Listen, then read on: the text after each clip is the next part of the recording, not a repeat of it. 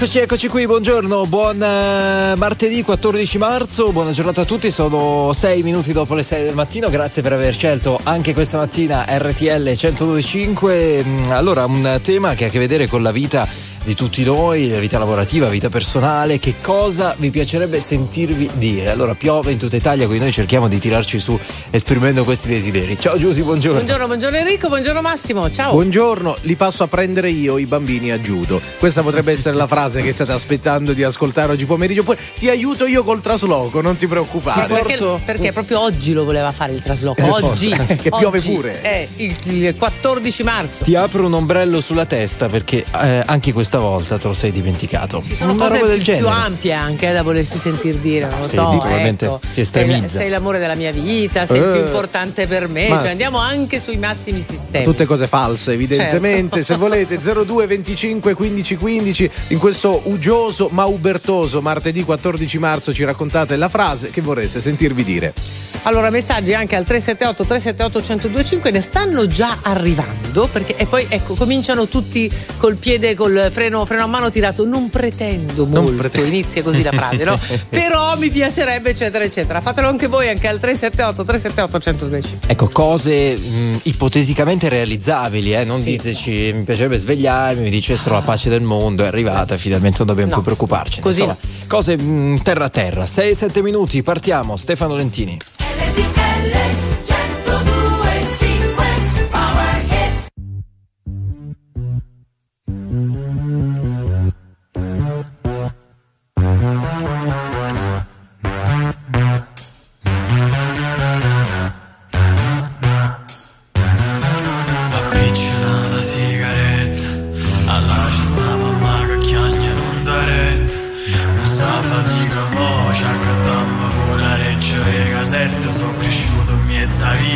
lascia che la gomma aspetta un lo sistema, muovo sistemata cosa Miezza via è meglio a te ne fierro a penale rosa Vado ma sta carcerata Sull'omme casa, gli facevo e emana quella che chi lo me fra E mi fa male o coro, sai pure tu, Non ci vaga a scuola, no ma non ci vaga a chiudere Acchiappa una caiola con un chile fu Mare mo sta fuori What's barbecue?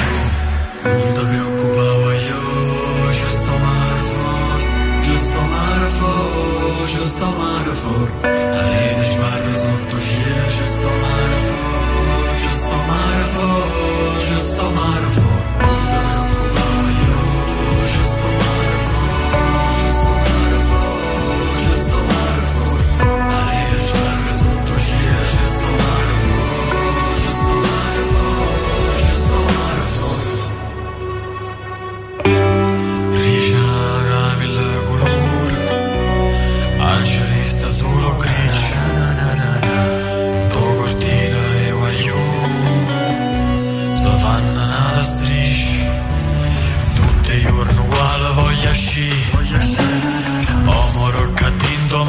cheese.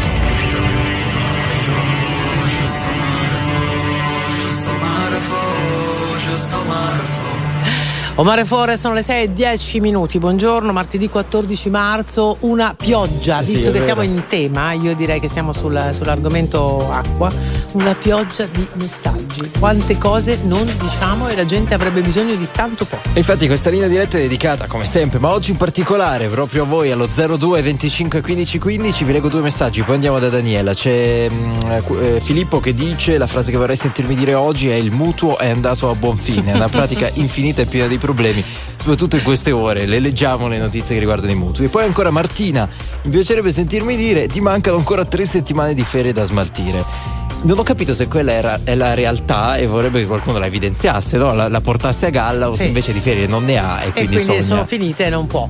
Andiamo da Daniela, vediamo cosa ci racconta lei. Ciao Daniela, buongiorno. Ciao, ciao, la radio RTL anche mia. Molto bene. Vorrei Daniela, aspetta, aspetta, aspetta, aspetta, aspetta, aspetta. Noi dobbiamo sapere delle cose. Essere Dove curiosi, sei, cosa curiosi. fai.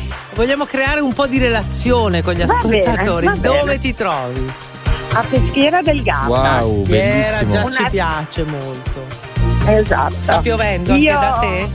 No, no, stamattina tutto asciutto. Ottimo. Non piove, c'è un bel venticello caldo, Ah. neanche freddo. Molto Bene, bene, bene. bellissimo. Allora, che cosa ti piacerebbe sentirti dire in questa mattinata?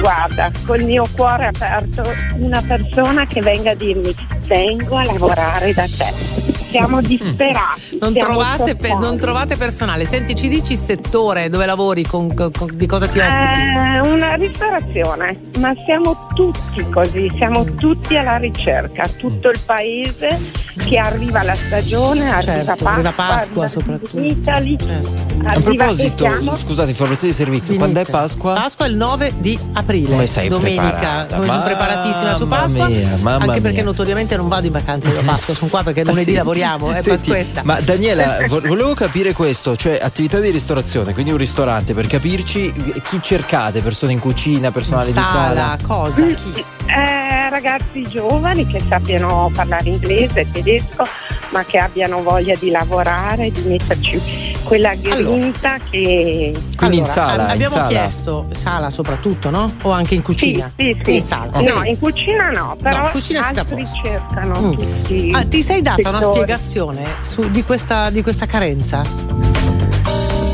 Ne abbiamo parlato c'è tante volte qui, eh, lo Mi sai. dà l'impressione che c'è poco entusiasmo nell'avere degli obiettivi davanti a sé e cercare di raggiungerli questi obiettivi. Eh, ma se non lavori o hai dietro dei genitori o eh, chi è che? Allora, però Eh, diciamoci una cosa, Daniela, il mondo del lavoro è fatto di domanda e offerta. Se l'offerta non è interessante, la domanda si rivolge altrove. No, te lo posso garantire. Dai, allora facciamo Guarda, così, Daniela, ti regaliamo, ti regaliamo 20 secondi, gratis, gratis, eh, per gratis, fare va bene? il tuo annuncio. Per fare il tuo annuncio però devi dire stipendio, mansione, Tutto. eh, tipo di contratto, Orari, eccetera, sabato, eccetera. domenica, tutto, vai. Vai. Va bene, allora io cerco un ragazzo o ragazza in sala, percepirà per le 40 ore giornali, eh, Settimanali? eh, Sì. settimanali, Sì. scusa, eh, 1500 euro. Poi, Netti ci o lordi? extra, Net- io ho due persone netti? che si por- netti, Netti. si portano a casa 2000 euro Ok. abbondanti Con gli extra. perché ci sono degli extra. A partire da aprile fino a settembre, stagionale? No, no, io lo voglio Tutto lo l'anno. Benissimo. tempo indeterminato. Daniela, allora il posto dei sogni e quindi ci, ci com- ci domandiamo chiediamo come mai nessuno trovi. è ancora venuto lì a bussare? Come si chiama il ristorante? Quindi se uno volesse chiamare non ti diciamo di dare il cellulare, Allora, che siamo più fini. no. Eh, il nostro locale è una comida rapida, un locale veloce, una ristorazione veloce. Dici il nome così uno Ma- se lo cerca. Marco e Daniela Tanna a Peschiera del Garda. Marco e Daniela a. Peschiera del Garda pagano bene, perché visti i tempi pagano bene e soprattutto sono Certo. un po' con l'acqua alla gola, cioè nel senso che non trovano nessuno. Sì, però ci raccontava un Certo. po' tutto il paese lì. Quindi andate in 7 o 8 che il posto lo trovate. Grazie. Ciao Daniela, ciao, un Grazie, abbraccio, ragazzi. buon Buona lavoro, giornata, ciao, ciao. buona giornata. Allora. Comunque lei per riassumere, lei vuole sentirsi dire eccomi sono qui a lavorare per te. Ah, come le piacerebbe, ma Esatto. lo comprendiamo bene. Salvatore da Trieste eh, vuole senti- vorrebbe sentirsi dire il mutuo è calato, cosa che forse non ha mai sentito e ha scelto il tasso Perché variabile. sei così attratto dai messaggi che parlano Beh, del perché mutuo? So- non è vero, sono alcuni. Ti è che tu ti stai concentrando su quelli. Sono tanti, poi Basta. è un temone quello. Cioè, Sì, tu pensa so. a svegliarti ogni mattina e ti dici il mutuo, il mutuo non c'è più. Si è estinto. Si è estinto Che grazie a un meraviglia. benefattore meraviglia. sconosciuto. Andiamo alle notizie, le rassicurazioni della Casa Bianca non bastano, borse europee in rosso dopo il crack della Silicon Valley Bank. In fumo 291 miliardi di capitalizzazione. La peggiore è stata Piazza Affari che ha lasciato sul terreno il 4%. Tiene Wall Street con il Dow Jones che perde solo lo 0,28%. Sono oltre 20.000 i migranti sbarcati in Italia quest'anno, più del triplo di quelli registrati nello stesso periodo del 2022. Quanto emerge dai dati diffusi dal Viminale, secondo cui l'impennata si è concentrata in particolare nei tre giorni compresi tra il 9 e l'11 marzo. La Lega Serie A uh, lancia la Supercoppa italiana versione Final Four, lo ha deciso l'Assemblea dei club. La competizione si disputerà nel nuovo format con due semifinali e finale per la prossima edizione e si giocherà in Arabia Saudita per quattro volte nei prossimi sei anni. Sono le 6 e 16 minuti, non ci sono altre notizie al momento, linea ai colleghi di Autostrade per l'Italia. Via Radio.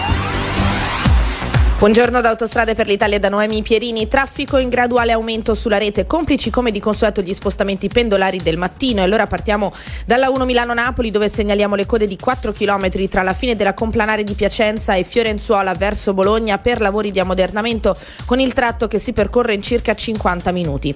E per lo stesso motivo segnaliamo le code sulla 9 Elenate Chiasso tra Como Centro e Como Monte Olimpino in direzione della Svizzera. Qui i tempi di percorrenza sono di circa 20 minuti invece dei soliti 25. E vi raccomandiamo poi la massima prudenza alla guida sulla A4 Milano-Brescia perché sta piovendo tra Pero e la A21 Torino-Brescia. Piove anche sulla A26 dei Trafori tra la 10 Genova 20 miglia e la statale 33 del Sempione. Riducete dunque la velocità e non superate i 110 km orari salvo diversa segnalazione anche se state viaggiando su asfalto drenante. Da Autostrade per l'Italia per il momento è tutto, buon viaggio. Grazie e a più tardi con nuovi aggiornamenti. Mi vuoi sposare? Questa Mamma è forse la mia, frase mamma che state aspettando. No, non credo. Perché Molti poi- la temono, eh, quella appunto, frase. Ma poi nel 2023 diventa poco credibile. No, qual è quella, quella frase che state Te ne vuoi aspettando? andare? No, è- è- è il no, contrario, per è dire- l'opposto, chi sei? l'opposto. Eh, cosa, cosa fai nel mio letto? Per dire, no, queste cose qui che Sai, si ti svegli la mattina, ti guardi intorno e dici, ma tu, tu chi sei? Ma tu chi sei? Vabbè, le notti brave di Galletti non le Ma no, vogliamo no, no, approfondire. Eh. Luana, buongiorno e benvenuta. Luana, eh, adesso c'è un problema di collegamento, ci dicono in regia. Andiamo Allora, facciamo così. vocali. Sentiamo il primo vocale 378 378 1025. Eh, buongiorno a tutti. Eh, mi piacerebbe sentirmi dire che sono come mio padre. Non c'è più purtroppo, ma era un grande, un grande uomo. Ciao. Ciao, Molto ciao, bello ciao. questo. Molto bello, non abbiamo il nome, ti abbracciamo. Eh, abbiamo un altro vocale, ascoltiamo.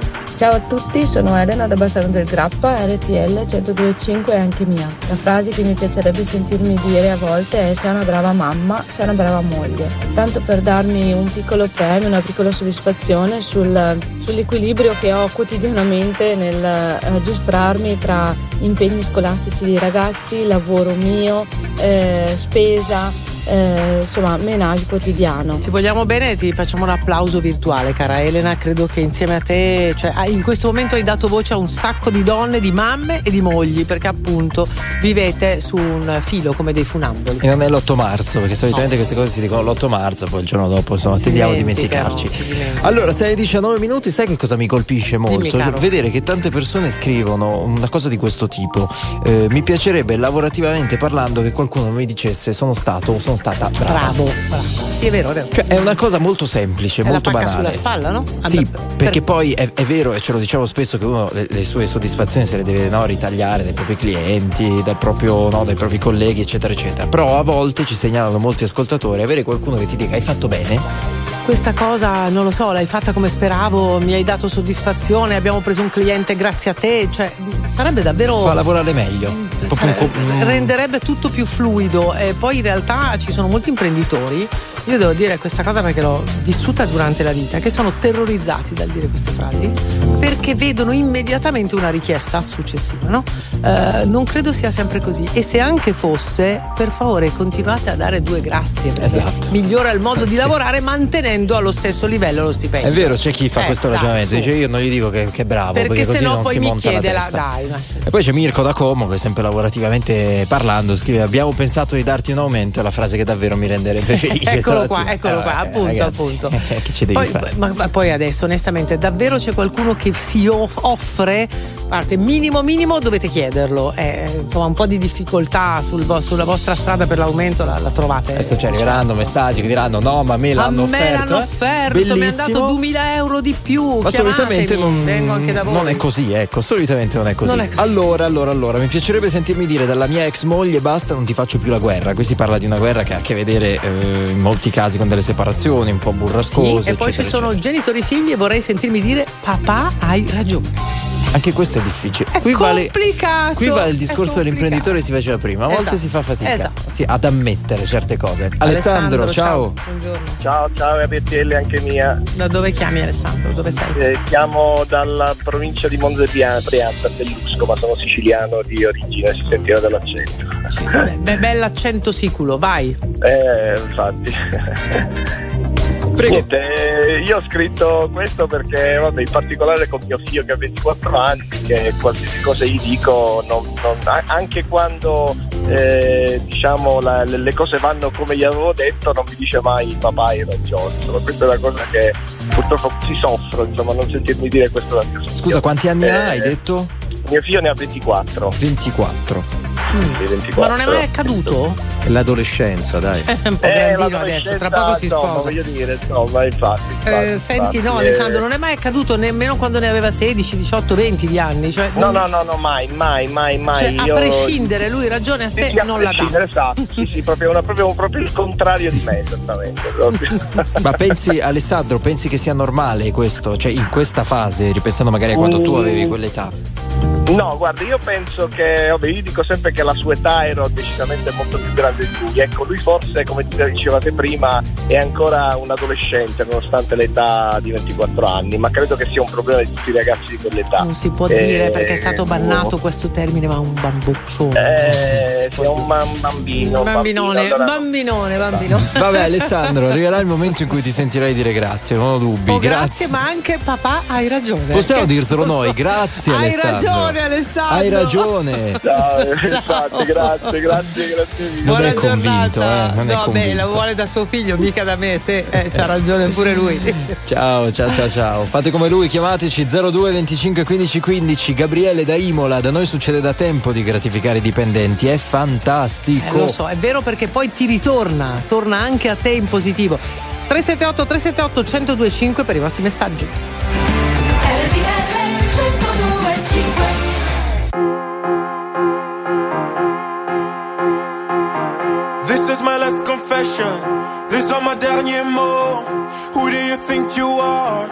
I know you're heartless and you're cold. You let me up, watch me burn. Car t'as brisé mon cœur. Oui, mon cœur.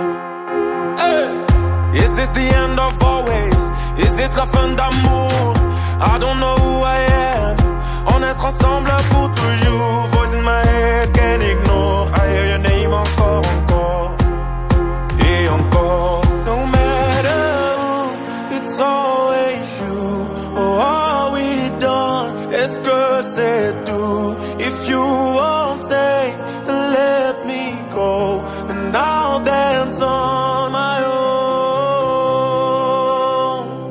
La da da da da da da. La da da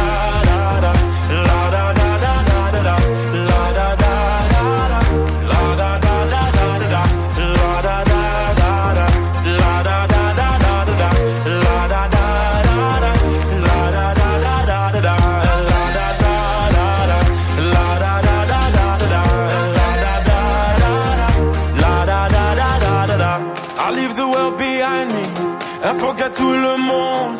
Come let the music find me. I'm gonna dance until the moon goes down. I go round and round. Et toi, après m'avoir dansé, tu voulais retourner. Tu voulais quoi? C'était ton choix, mais c'est que t'as oublié.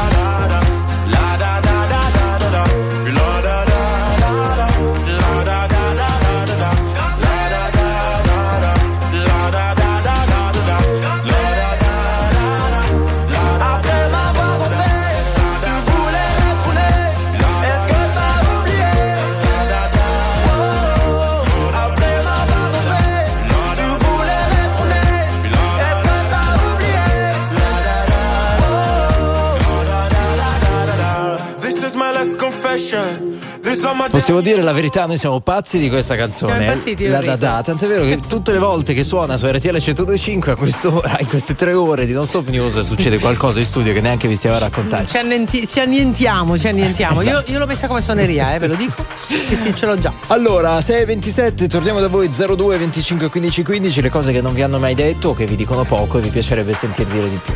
Daniele, buongiorno, benvenuto. Sì, buongiorno RTL 1025 è anche mia, chiamo da Bolzano, provincia di Verano, provincia di Bolzano. Ciao Daniele, benvenuto. Eh, Daniele, la qui. qualità della vita è sempre al top a Bolzano? Anche stamattina? Sì, Super. manca un po' di acqua. Manca- Eh, Eh, invece, invece a noi stamattina è stata regalata, non sappiamo come, Eh. abbiamo della, della sana pioggia stamattina. Speriamo Beati che arrivi anche da voi. voi. Arriverà, Sì, arriverà. speriamo. Allora, Speriamo. le parole che non ti hanno detto per rifare un po' il verso a un film. Ecco, a me piacerebbe che mi dicessi tu sei uguale a tuo papà, Eh, perché io considero il mio babbo che non c'è più una bella grande persona perché era sempre, a parte sempre allegro, ma era considerato una persona onesta e piaceva alla gente. Io vedevo che quando andavamo in giro anche lui era di madrelingua tedesca e mia- invece i miei genitori sono mia, mia mamma è di madrelingua italiana, lui di Venezia. Quando andavamo giù da quelle parti là era sempre amato, sempre cercato. Cioè molto stimato, diciamo stimato, Molto no? stimato, ecco, Eh, e a stimato. te invece com'è andata in questa vita? Eh sì, dai, diciamo che la compagnia ce l'ho. eh, Sì? Ma sei divorzio, stimato? Sei però amato? Eh, la Sì, gente ti che- considera? Mi cerca e questo mi fa piacere. Diciamo. Eh, eh, questo è importante. Daniele, eh, prima ha chiamato proprio un papà, no? Non so se hai sentito la chiamata. Si lamentava un po' del figlio, no? In modo bonario, dicendo: Mio figlio non mi dice mai hai ragione. Ehm, anche per te è andata così, perché secondo me tu hai fatto questo monumento in senso buono, eh, molto bello nei confronti di tuo padre. L'hai apprezzato solo in un secondo momento? In qualche modo capisci quel figlio che non dice mai hai ragione? Sì, sì, lo capisco perché io l'ho apprezzato come dici tu in un secondo momento perché all'inizio era un po', un po' una guerra la nostra perché diciamo che mi vietava certe cose che secondo me invece potevo fare tranquillamente. Dopo ho capito perché. È anche normale, no, Daniele, diciamo la verità, è anche normale questa cosa, no? Io ho tre figli che diciamo che anche loro prima che mi fanno qualche complimento se ne passa. vabbè, dai. Ogni volta. Non lo so, io, io ho sempre pensato che a scuola da noi dovrebbero mettere un corso, una parte dedicata al nostro interagire con gli altri, la nostra parte emotiva, la nostra capacità di, di dire delle cose. Non- nessuno è in grado di farlo e i genitori non sono in grado di trasferirlo ai figli, sono molto pochi. È vero, a E quindi si fa dovrebbe fatica. essere. Facciamo una fatica incredibile anche solo a dire un grazie. Vabbè, succede. Daniele, ti ringraziamo. Grazie Daniele, grazie, un Grazie abbraccio. Te lo diciamo giornata. noi comunque, eh, sei come tuo papà. Grazie, ti ringrazio. Ciao. Ciao, Un ciao. abbraccio. Antonella, eccoti, buongiorno. Buongiorno, allora io una cosa che avrei voluto sentirmi dire dai miei figli e dai miei nipoti, nonna, mamma, sei favolosa. Dove sei? Dove sei intanto? Io adesso sono in macchina eh, che ho appena portato mio marito al lavoro. E dove? e sono a Castellanza, diciamo, Legnano Castellanza sono 10 minuti di strada. E niente, io vi dico che siete favolosi e poi dico che sono una mamma, una nonna rompipalle. No, vabbè, no, figurati. Ma non è un Eh, demerito questo, cioè ci vogliono, ci vuole anche quel lato lì. Ecco, mettiamolo in No, questo perché modo. loro dicono sempre che io praticamente brontolo, brontolo in qualsiasi cosa, sono sempre lì po- troppo perfetta, che voglio sempre il meglio e allora si incavolano per dire no, lascia perdere. E molla un perfetta." po', no? E molla anche tu. No, ma poi un'altra cosa che avrei sentirmi dire anche da mio marito, sei una favola, nel senso che mh, cioè, io e lui siamo cane e gatto, cioè facciamo dalla mattina alla sera, però ti dico, io ho 62 anni, lui ne ha 5, 75 e ci vogliamo bene da matti lo stesso. Brava, Abbiamo Antonella. 50 anni di matrimonio alle spalle, 8 nipoti e insomma viviamo la vita. È così. Ascolta, allora, An- giorno. Antonella, ti posso fare una domanda che è, è un po' very normal, eh, poi magari non rispondermi. Allora, otto nipoti sono tanti oggettivamente, Sì, no? So- sì, soprattutto sì, a Natale, eh, compleanni, come, come vi regolate in, in- in quel senso? Allora, beh, diciamo che io sono diventata mamma a 15 anni, ho una figlia di 47 anni, ognuno ne ha tre. Per cui quando devo ricordarmi quelli che abitano a Palermo, che hanno dall'età dai 15 ai 12 anni, devo segnarmi nel calendario tutti i compleanni, tutti gli onomastici, perché altrimenti si offendono. E poi con questi qua di Legnano che vivono vicino a me, una ce l'ha 29 aspetta di diventare mamma, che io ancora non glielo manda, noi preghiamo tutti i giorni. E poi ho sempre tutto il fatto che devo segnare, segnare tutti i numeri del compleanno. Eh sì, è, è un lavoro, è un lavoro perché otto sono tanti, poi rischi magari no, di, di non considerarne uno, di considerare più l'altro, le gelosie, eccetera, eccetera. Antonella, grazie, Ciao. ti auguriamo che il tuo sogno sia vero, ok? Abbracciamo. Grazie, ciao, ciao. a presto. Buona giornata. Sono le 6.32, notizie. Le rassicurazioni della Casa Bianca non bastano. Borse europee in rosso dopo il crack della Silicon Valley Bank. In fumo 291 miliardi di capitalizzazione. La peggiore è stata Piazza Affari che ha lasciato sul terreno il 4%. Tiene Wall Street con il Dow Jones che perde solo lo 0,28%. Torna in campo l'ipotesi di un maggior coordinamento sulla sorveglianza marittima per l'individuazione dei barconi che trasportano migranti in acque extraterritoriali, con il coinvolgimento quindi della Marina Militare. È uno degli scenari presi in considerazione dal governo nel vertice che ieri si è tenuto a Palazzo Chigi in vista del prossimo Consiglio europeo.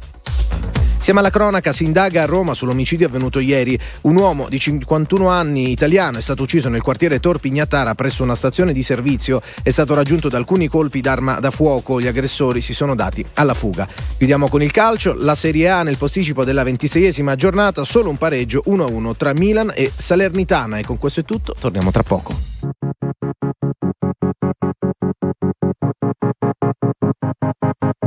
Tu lo sai dove va la vita senza il coraggio, rimane vera a metà, come una statua di ghiaccio. Scomparirà passato, come dedichi a mano sopra un libro usato. Bisogna dare il giusto peso ad uno sbaglio, le cicatrici servono a volare meglio.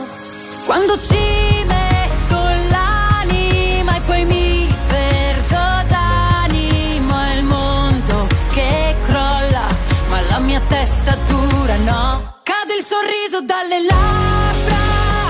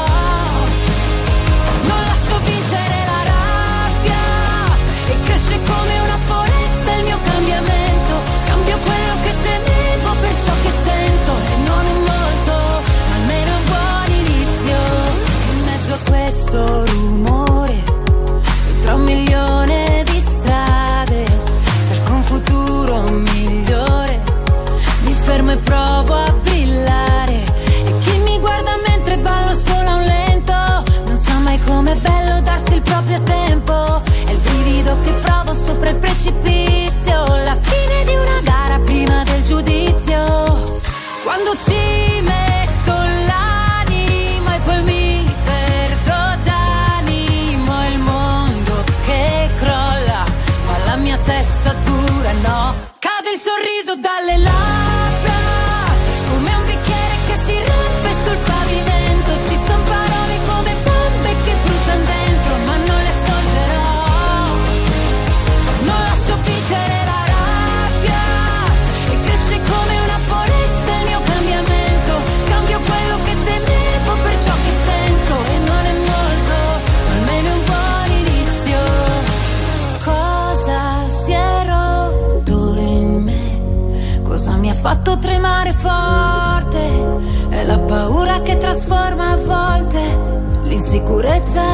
libertà.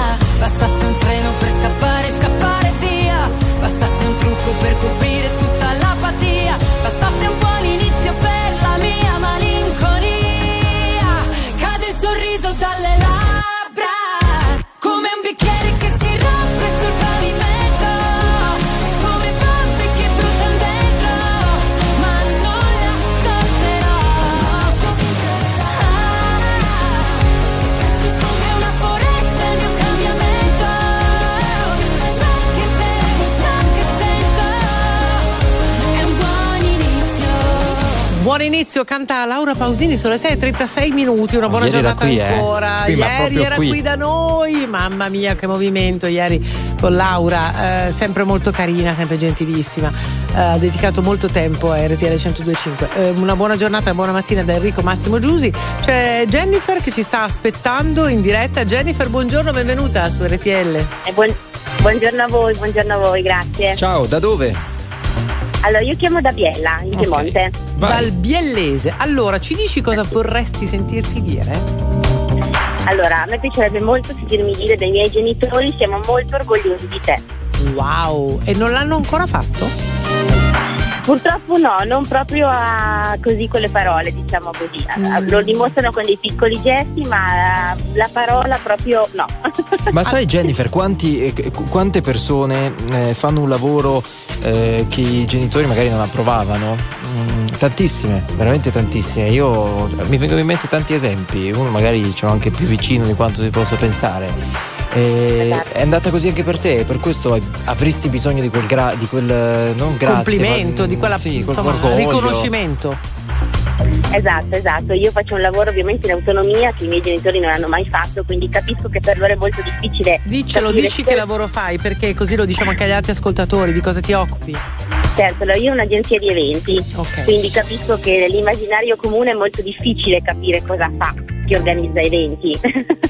e loro lo capiscono ovviamente perché mi vedono lavorare e vedono che insomma che raccolgo i miei frutti, però mi piacerebbe ogni tanto sentirmelo dire. Che cosa sognavano per te quando eri piccola? Non ne ho idea. Ah, ok, cioè non ti hanno mai non te voluto l'hanno neanche spingere. detto, non lo sapevo. No, poi c'è, No. c'è la No, no, categoria dei genitori no, che, che sognano il la- lavoro che fanno loro, no? come se fosse l'unico lavoro sulla faccia della terra. Tu devi sì, fare il notaio e che nonno faceva il notaio. Eh, Cioè, No, no, no, loro non è. No, no, no, non mi hanno mai esposto quello che avrebbero avuto piacere diventarsi, questo no. Hai Non fratelli so. o sorelle, Jennifer? Sì, un fratello. Mm, A lui è andata meglio? Cioè riceve i complimenti dai genitori? Mm, bah, non credo, ma i nostri genitori sono per carità persone adorabili, eh, però fanno molta fatica a parlare, quindi non, non penso che anche lui riceva delle grossi. È, è sulle caratteriale, è caratteriale, lì Esatto. c'è poco da fare, cara eh, Jennifer. ultima domanda, Jennifer, poi ti lasciamo andare alla tua giornata e ai tuoi eventi da organizzare. Hai mai provato a parlarne con loro? Questa cosa? Ma allora, sì, ma io sono molto estroversa, quindi io parlo, insomma, racconto. Loro al contrario sono molto meno, quindi anche mm, diciamo così, quando ci provo sembra quasi che voglio essere sempre solo gratificata, quindi sembra quasi che vado a ricercare mm, Troppo. gratificazioni da altre parti, invece non è quello che cerco, sarebbe proprio solo insomma da figlia che ho, ho- sono riuscita a fare quello che volevo, dire brava. Mm, ma- ma- magari ma- e tu, tu un grazie a loro perché secondo me a volte va anche così, eh? cioè magari i genitori vanno ringraziati per quello che hanno fatto per te. Poi magari loro si scaldano un po' il cuore e, te- e ti fanno e, e ti ringraziano per quello che sei diventata. Ma bisogna provarne un po' tutte Eh. le strade, no? Ma sì, sì, sì, esatto. Poi come dico, io ho due figli, quindi quei piccoli gesti lo fanno abitualmente, però ogni tanto sono del parere che una bella parola ci sta sempre. Vale, vale più di tutto. Grazie. Jennifer. Ciao, un abbraccio, buon Grazie lavoro. a voi. Ciao. A voi, buona giornata, grazie. A presto. ciao. Ciao ciao. Allora Daria ci scrive tanti genitori, li sto ascoltando alla radio che chiedono un grazie. Io da figlia vorrei che mio padre invece mi chiedesse scusa. Eh, anche questa è una parola magari che non è semplicissima da pronunciare. Eh, senti- mi piacerebbe sentirmi dire ehi guarda il tuo conto perché da oggi non serve più che lavori. Tutti vogliono sentirsi dire questo, ma Possiamo leggere anche Joe da Valet? Dai, leggiamo. no, Vorrei sentirmi dire da No. mia moglie facciamo l'amore. Ma perché no? l'amore più spesso. No, no, in generale no, non si dice più spesso. Probabilmente lì proprio è da mo, è da mo. Però anche quelle sono cose che non sentite dire. Allo specchio con gli occhi degli altri per dimenticare quanto bella è lì Mentre sorvolavi l'esistenza e i problemi eri così bella agli occhi miei di ieri Che ora 16 anni sembra pochi Mentre resto a terra qui sconfitto Guardo in cielo e danno le migliori immagini di quando ultimamente raramente ho vinto. E camminiamo, camminiamo Con nero dentro il cuore in faccia Che se ci fissano negli occhi Non c'è nessuno, non c'è traccia Della vita così com'era. E non conto i giorni da un mese Perché da sempre il mio lavoro È celebrare attese. Addio amor mio Da quando non ci si vede. Addio mio amore Da quale parte si vede Quella schiaccia nell'anima quella freccia nel cuore che provo a strappare via ogni giorno mentre distraggo il mondo con un sorriso mio. Qui si muore, addio mio amore, addio, non ti volevo e non mi voglio io, amore, addio, addio. Io lo sono domandato sempre amore mio, lo domando ancora a te ma mi nascondo. Era il 1980 perché cazzo di motivo? Dio perché mi hai messo al mondo Ghiaia poi cemento il sentiero. Ho sognato un altro giorno intero Che la vita era un'altra cosa, si rideva, si voleva Ma io non c'ero. E camminiamo, camminiamo Con sole spento il fuoco in faccia. E se ti rispondessi adesso Col mio amore da minaccia Di te non rimarrebbe niente. Forse due lacrime e poi polvere. E quindi il vuoto più spietato fino adesso ho sopportato. Addio amor mio. Da quando non ci si vede. Addio mio amore. Da quale parte si vede? Quella schiaccia nell'anima Quella freccia nel cuore Che provo a strappare via ogni giorno Mentre distraggo il mondo con un sorriso. Mio. Qui si muore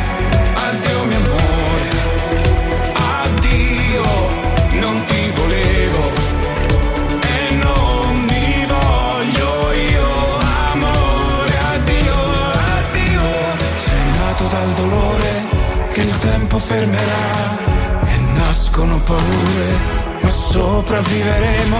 E amore, amore, amore che ti aspetta. Perché l'eterno non ha fretta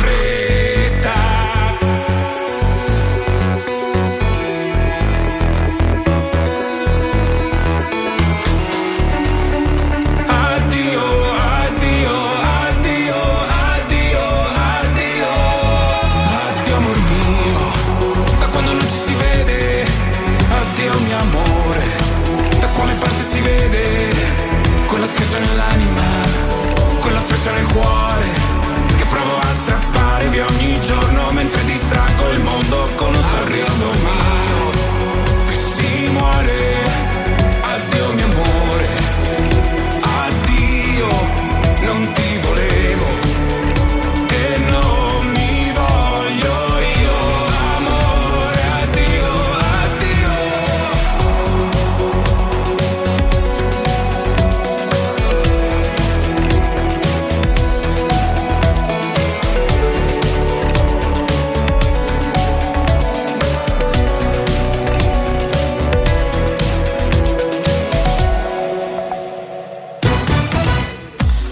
Comune di Milano ha interrotto le trascrizioni dei certificati di nascita esteri dei figli nati da coppie omogenitoriali in Italia. La sospensione delle registrazioni arriva dopo una circolare del prefetto di Milano che a sua volta ha interpellato il Ministero dell'Interno. La prefettura per chiedere l'interruzione delle trascrizioni ha fatto riferimento alla legge sulla procreazione medicalmente assistita consentita solo a coppie formate da persone di sesso diverso.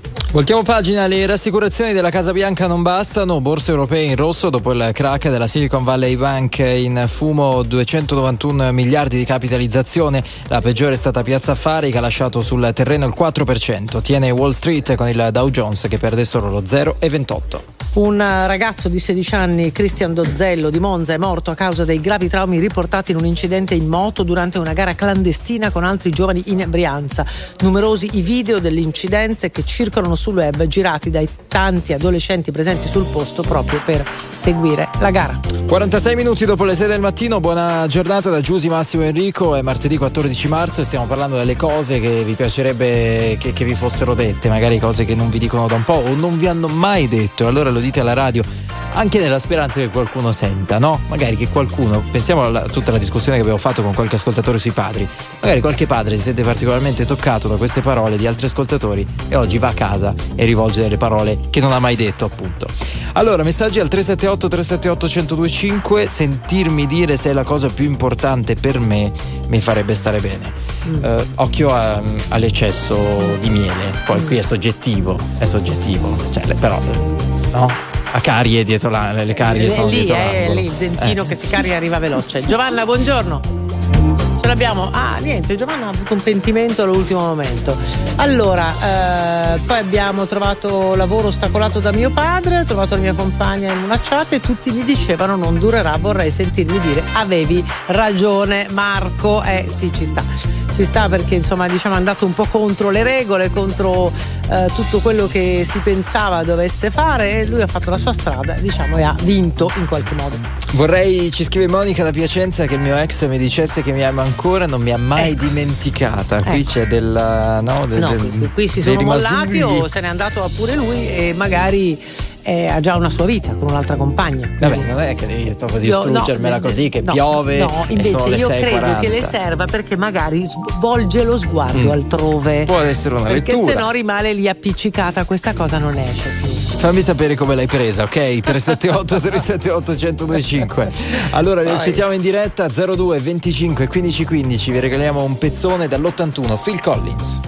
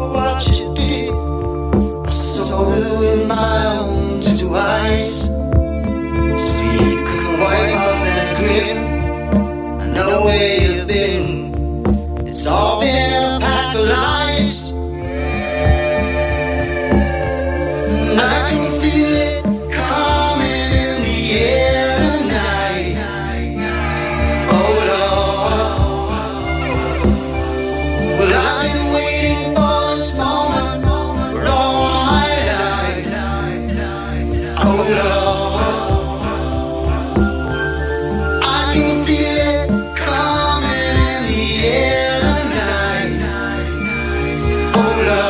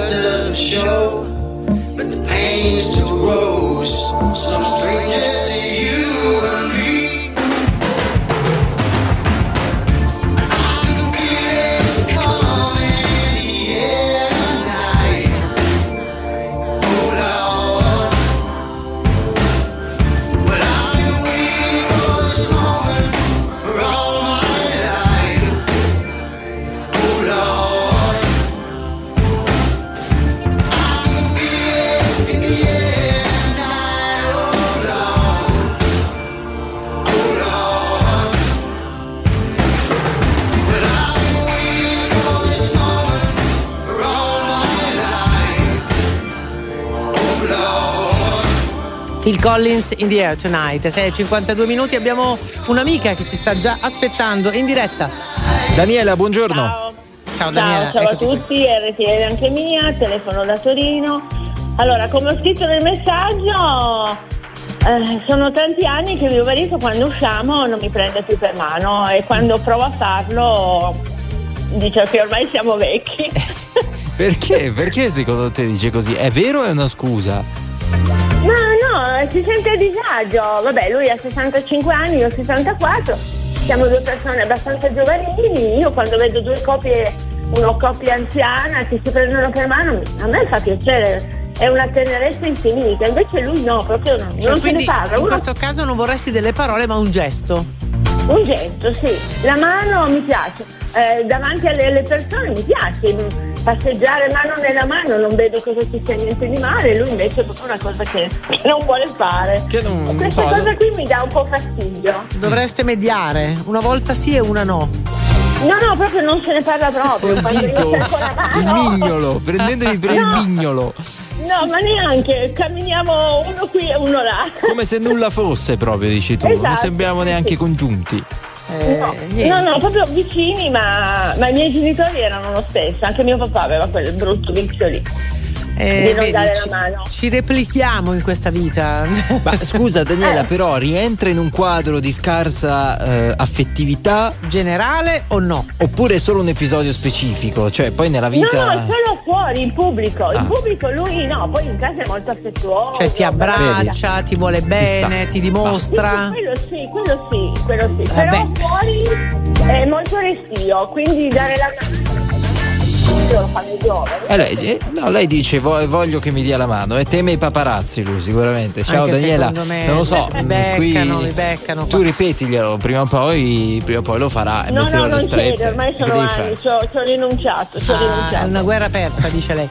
Ciao, grazie Daniela. Ciao, Grazie buona voi, giornata. Ciao, ciao, buon proseguimento. Questo ci fa ciao. capire, sembra una frase fatta, ma mm, non voglio che suoni Dai, così. fai il che, retorico, no, dai. che, che, mm, le piccole cose eh, sono quelle che a volte rendono felici. Non prendetemi come No, vabbè, No, no, glielo dici tu che non si fermame- può- che non si può Ragazzi, ma oggettivamente, no, che due si diano la mano per strada quando condividono lo stesso letto, Sì. condividono la Semplice- stessa casa. Ma se va, bene, se va bene entrambi, se no no. Questo sto dicendo.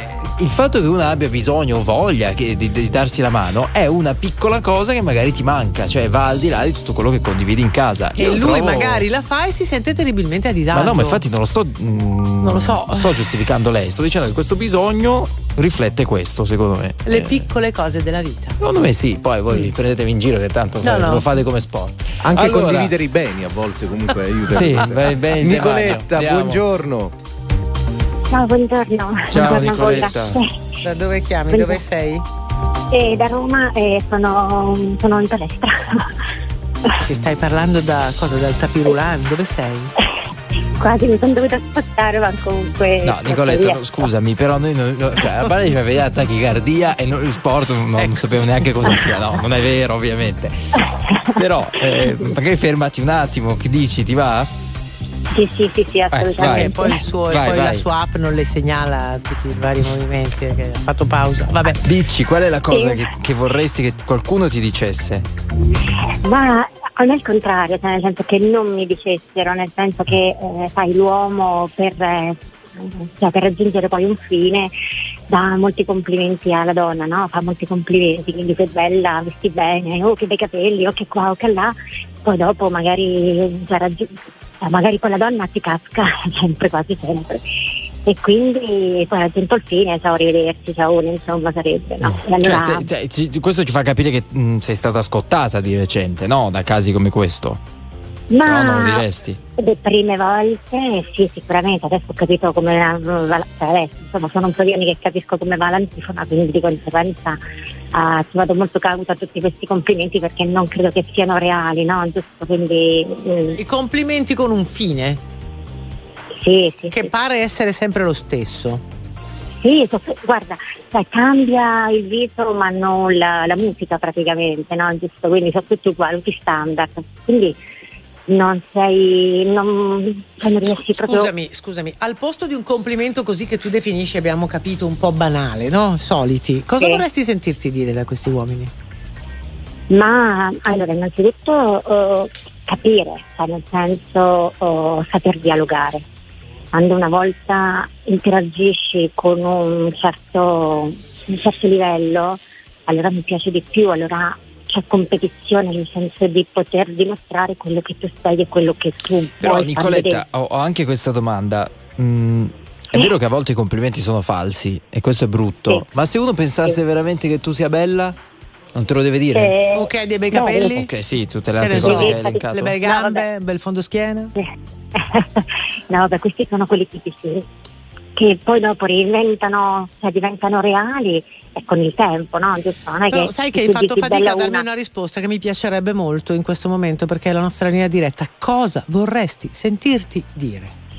No, no, l'ho detto, cioè nel senso ho detto che magari cioè, mi piace interagire con, con una persona e lì capire effettivamente quanto lui sia sincero. Qui- Quindi non Ecco, mi hai risposto questo- ancora, cioè non c'è una frase che vuoi sentirti dire, che ne so, No, sei no, capace, no. sei intelligente, Non c'è non c'è eh, mi piace stare con te, non lo so, non, non vuoi sentirti dire No, niente. quelli no, dovrebbero essere successive, no, quelli dovrebbero essere successive, però prima penso a pianificare una base, cioè nel senso tu mi piaci perché... Sei fidanzata? no. Temevo, no. temevo che mi avresti Vabbè, risposto di no. Samantha, eh, Nicoletta, Sono scusami, creativa, eh, Nicoletta, eh, comunque, va- vabbè, poi uno come fa sbaglia, no? In questo caso si può dire, perché se No, uno fa i complimenti, perché fai i complimenti, quell'altra Non che deve fa, dare la non mano, fa, deve dare la deve mano. fare quello Insomma, intelligente, È un gran casino che No, qui non si sa più che fare. Ti vogliamo bene, però noi ti vogliamo bene. Ciao, ciao, vogliamo- ciao, Nicoletta, ciao, ciao, ciao. Ho detto. Samantha perché c'è uno che dice che mi piacerebbe ricevere un messaggio da Samantha. Samantha, manda sto messaggio. Ma il messaggio è scritto, deve esserci scritto sto bene. Eh. Lorenzo, ciao. Ciao Lor. Ciao ragazzi, sono Lorenzo, siamo da Quadrato in provincia di Pistoia, RTL anche mia. Vai, Vai. Sinceramente la cosa che vorrei sentirmi dire in questi giorni è, oddio, magari in questi giorni no, però più avanti è un ti amo sincero perché sto insieme da una ragazza da poco e mi ci trovo veramente bene. E Quanti anni avete. Lorenzo? Io ho 19 anni, se so adesso. Ah, però. lei? Un'ecografia, un'ecografia. E lei?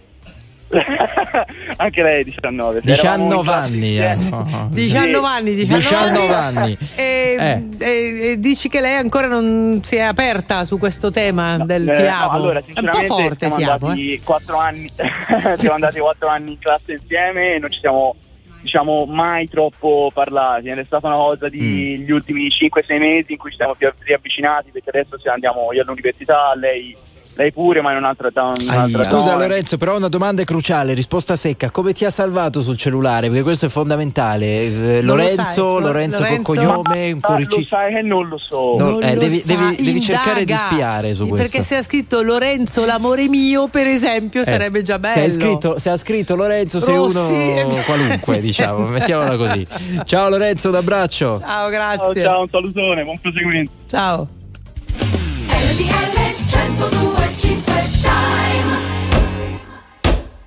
Sono le 7 in punto anche a Urbana, in provincia di Padova.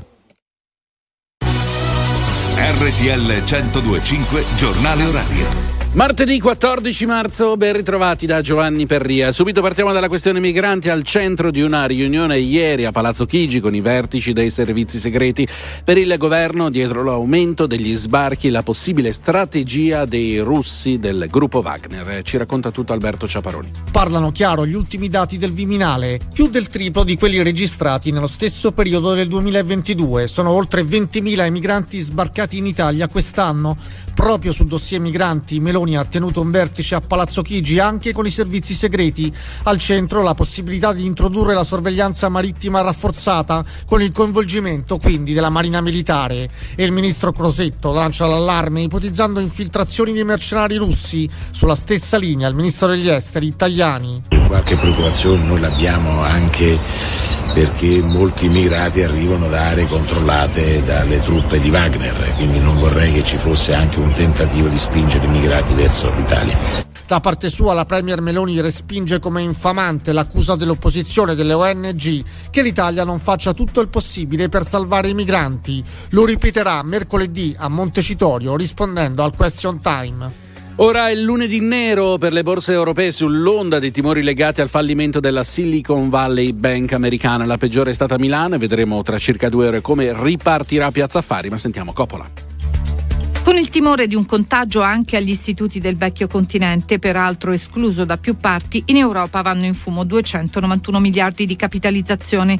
La peggiore è Piazza Affari che crolla e perde il 4,03%, bruciando da sola oltre 24 miliardi. Dopo i fallimenti di Silicon Valley Bank e altri due istituti scende in campo il presidente Joe Biden per assicurare che il sistema bancario è solido e i depositi degli americani sono al sicuro, per precisare che il crack delle banche non ha nulla a che vedere con Lehman Brothers e il 2018 e infine che i manager delle banche fallite devono essere licenziati e dovranno rispondere delle loro azioni. Il presidente degli Stati Uniti intende chiedere al Congresso e alle autorità di controllo di rafforzare le regole per le banche. In Italia il Ministero dell'Economia segue con attenzione l'evolversi della situazione. Andiamo a Roma con la cronaca per le indagini sull'omicidio avvenuto ieri. Un uomo di 51 anni italiano è stato ucciso nel quartier Torpignatara presso una stazione di servizio. È stato raggiunto da alcuni colpi d'arma da fuoco. Gli aggressori si sono dati alla fuga. Il comune di Milano ha interrotto le, trasgressio- le trascrizioni dei certificati di nascita esteri dei figli nati da coppie omogenitoriali in Italia. La sospensione arriva dopo una circolare del prefetto di Milano che a sua volta ha interpellato il Ministero dell'Interno. Il sindaco Sala non ha potuto far altro che sospendere le registrazioni, ma ha promesso di dare battaglia. Siamo allo sport, il calcio. La Serie A nel posticipo della ventisesima giornata, solo un pareggio 1-1 tra Milan e Salernitana. I rossoneri non riescono dunque a sorpassare la Lazio al terzo posto. Oggi per il ritorno degli ottavi di Champions League si giocherà a Porto Inter all'andata 1-0 per i nerazzurri. E chiudiamo ancora con lo sport. Il lutto nel mondo dell'atletica è morto all'età di 76 anni Dick Fosbury, campione olimpico del 68, l'uomo che ha rivoluzionato il salto in alto con la sua tecnica dorsale che è diventata una scuola e che ora porta il suo nome. Non ci sono altre notizie, ora meteo informazioni sul traffico. Previsioni del tempo. Buona giornata da Nico Schiodetto. Una perturbazione nelle prossime ore interesserà tutto il nord-est ed il centro Italia, quindi piogge, qualche rovescio, anche dei temporali sul versante tirrenico. Invece dal pomeriggio migliora al nord-ovest con ampi rassenamenti. Per l'estremo sud la perturbazione giungerà tra questa sera e mercoledì con piogge e clima ventoso. Ulteriori dettagli e approfondimenti scaricando l'app gratuita di Trebi Meteo o sul nostro sito web. Via Radio. Buongiorno da Autostrade per l'Italia da Noemi Pierini, traffico in aumento sulla rete. Partiamo dalla 10 Genova 20 miglia dove rileviamo le code tra Varazze e la A26 dei trafori verso Genova per lavori di ammodernamento. Così come sulla stessa A26 con code tra Ovada e Masone verso Genova. Per lo stesso motivo ci sono code anche sulla A9 Lenate Chiasso tra Como Centro e Como Montolimpino verso la Svizzera, mentre sono i flussi intensi a generare code sulla A4 Milano Brescia sia tra Monza e Viale Certosa verso Torino, code che si percorrono in circa 25 minuti che tra Pero e Cormano in direzione di Brescia. Mentre ne occorrono 35 di minuti per percorrere le code sulla 1 Milano-Napoli tra Casal Pusterlengo e Bassolo di Giano in direzione di Bologna. Traffico intenso infine anche sul tratto urbano della A24 Roma-Teramo dove segnaliamo le code a partire da via Fiorentini per quanti viaggiano in direzione del centro città. Da Autostrade per l'Italia per il momento è tutto, guidate con prudenza più tardi. Grazie, non ho altro da aggiungere. A più tardi. Il prossimo giornale orario fra meno di un'ora. Perché le notizie prima passano da noi. RTL 1025. Very normal people.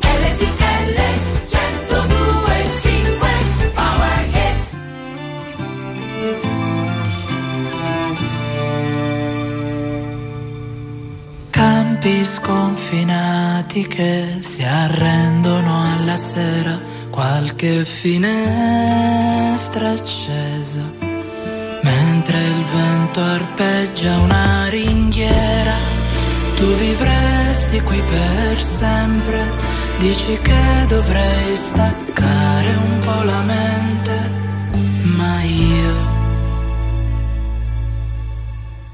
Ma io per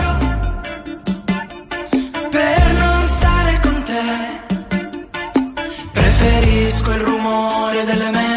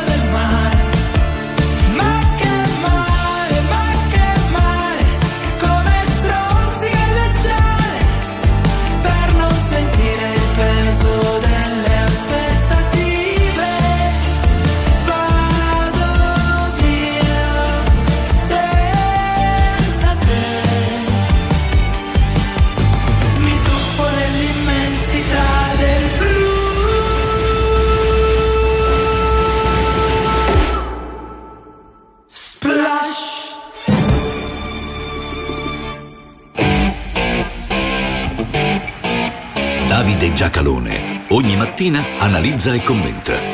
Non per compiacere, ma per capire. Non per stare da una parte o dall'altra, ma per saper stare al mondo. Sono le 7 e 9 minuti, buongiorno, martedì 14 marzo, Enrico Massimo Giusi, andiamo, entriamo direttamente in rassegna stampa, ancora mh, alcuni titoli legati alla questione stragi dei migranti.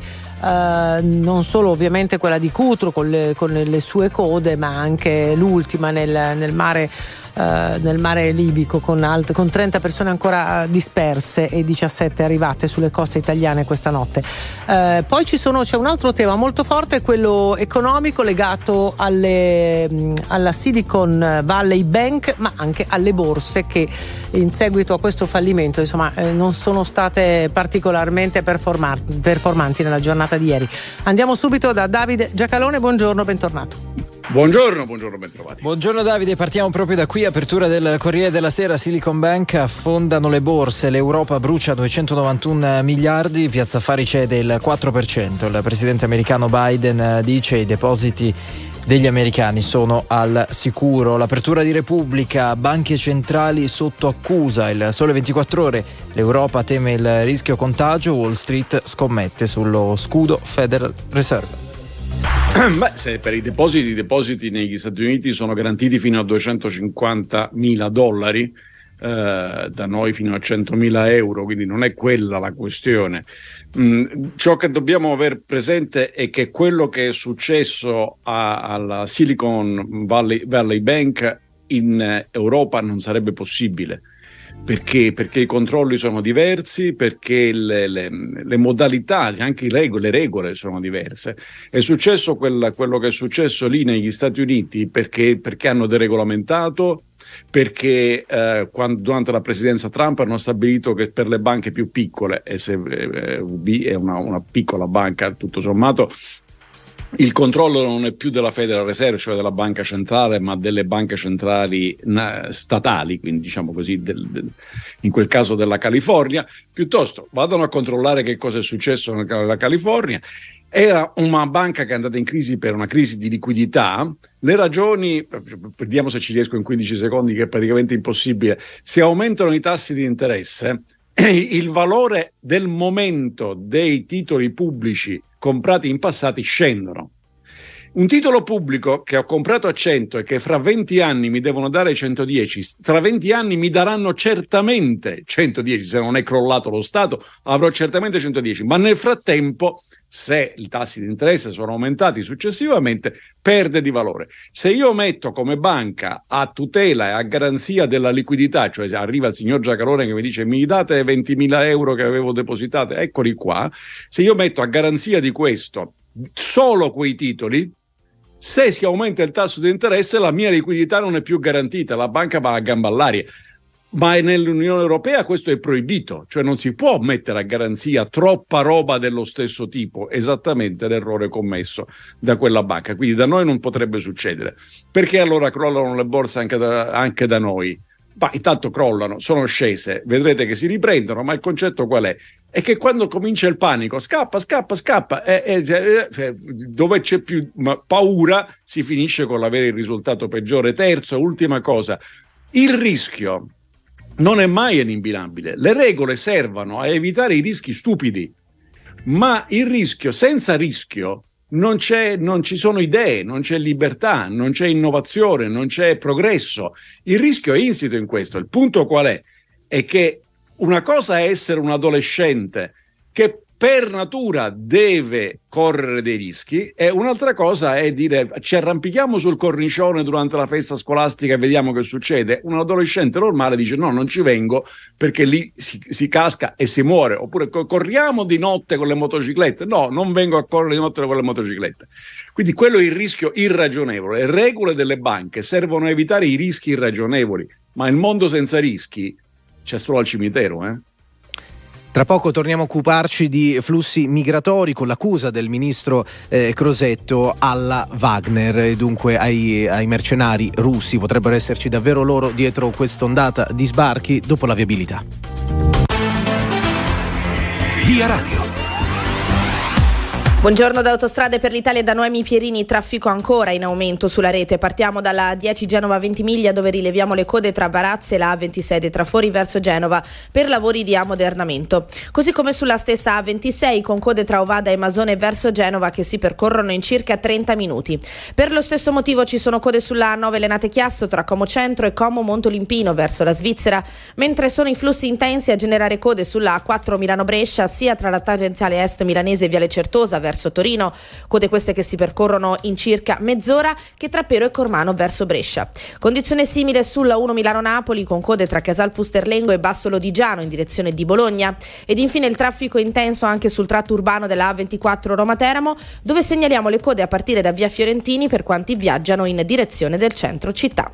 Da Autostrade per l'Italia per il momento è tutto, guidate con prudenza. Più tardi. Grazie e a più tardi dunque con nuovi aggiornamenti. Ripartiamo dalla prima pagina della stampa. L'apertura è dedicata al tema eh, a cui facevamo accenno pochi istanti fa. Crosetto e la Wagner, rissa sui migranti. Il ministro della difesa dice mercenari russi spingono le partenze. Il capo della brigata lo insulta. Testa di un virgolettato che non completeremo in diretta nazionale in questo momento. Corriere della Sera di spalla. Brigata Wagner dietro gli sbarchi. Lite eh, Roma-Mosca. Il centrodestra accusa dietro i nuovi arrivi c'è una regia. La replica di Mosca. Noi non ci occupiamo di migranti. Infine il messaggero, anche qui l'apertura. Migranti, la mano dei russi. Sì. Ehm, il tema è in, in Libia c'è la brigata Wagner? Sì. Che ci sta, sta, sta difendendo i confini russi? sta difendendo la Chiesa ortodossa russa, i sani principi religiosi dei russi? Eh, allora, quindi io non so se, se l'affermazione di, del, del ministro Crosetto sia sia del tutto esatta, è ragionevole che possa essere così, ma da questo deriva una cosa. Perché è possibile ed è legittimo ipotizzare che ci sia una strategia russa di spingere l'immigrazione clandestina per destabilizzare l'Europa e l'Unione Europea?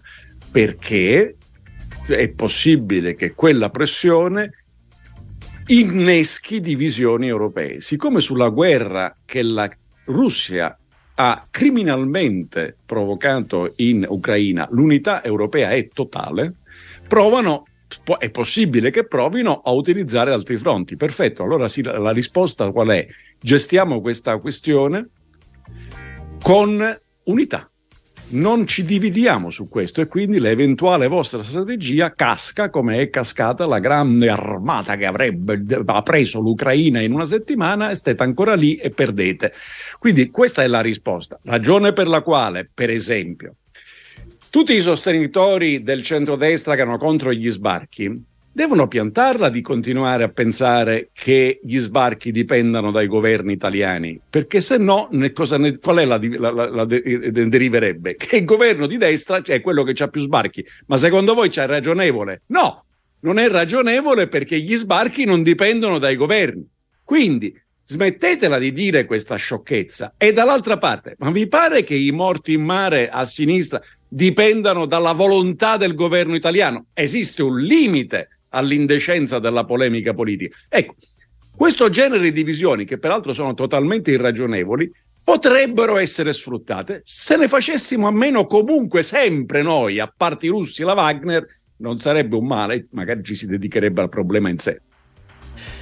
C'è, una notizia che trova spesso spazio sulle prime. Questa mattina, c'è anche sulla prima del Corriere della Sera, eh, in taglio basso, eh, Milano non riconosca i figli delle coppie LGBT eh, Masala darò battaglia, eh, la, la, richiesta insomma è del prefetto, lo troviamo anche eh, in un boxettino sulla stampa con lo stesso eh, con lo, un titolo simile, l'Italia dei divieti, il prefetto a Sala non riconosca i figli delle coppie LGBT. Allora, Sala, il sindaco, rappresenta quindi l'autorità comunale, il prefetto rappresenta l'autorità statale. Era già successo a Torino, dove a Torino avevano cominciato a registrare i figli di eh, coppie omosessuali e, e, e, il prefetto li aveva fermati. Giusto o sbagliato tema complesso perché non basta dire figli di genitori omosessuali. Il problema, sì, d'accordo, posto che due genitori omosessuali non, ha, non l'hanno generato, chi è la madre, chi è il padre, come è arrivato a quel punto. È un'adozione, sarei favorevolissimo all'adozione, avrei molti dubbi sul resto. In ogni caso, quale che sia l'opinione di ciascuno di noi, non è che può essere diverso a, a Torino rispetto a Vercelli e Milano è diverso da Paese, perché non funziona. Occorre naturalmente una regola statale. Ecco, quello il, il prefetto può solo farlo notare. Chi sta in- sopra il prefetto, cioè il governo e il Parlamento, potrebbero operare. Titoli sportivi. Partiamo dalla Gazzetta dello Sport, ovviamente tutte le attenzioni sono per la Champions. Brivido Inter, eh, l'apertura, bevetevi il Porto in Portogallo alle 21, Inzaghi si gioca un posto ai quarti eppure il futuro. Il Corriere dello Sport, anche qui l'apertura, Forza Inzaghi, i nerazzurri inseguono un obiettivo che manca da 12 anni. Poi in taglio centrale si parla anche di Serie A, il Milan dura troppo poco, buttato il secondo posto, rimonta Salernitana 1-1 a San Siro. Alle 7.20 concludiamo la rassegna stampa, noi ci troviamo domani con Davide Giacalone, buona giornata. Molto buona radiovisione.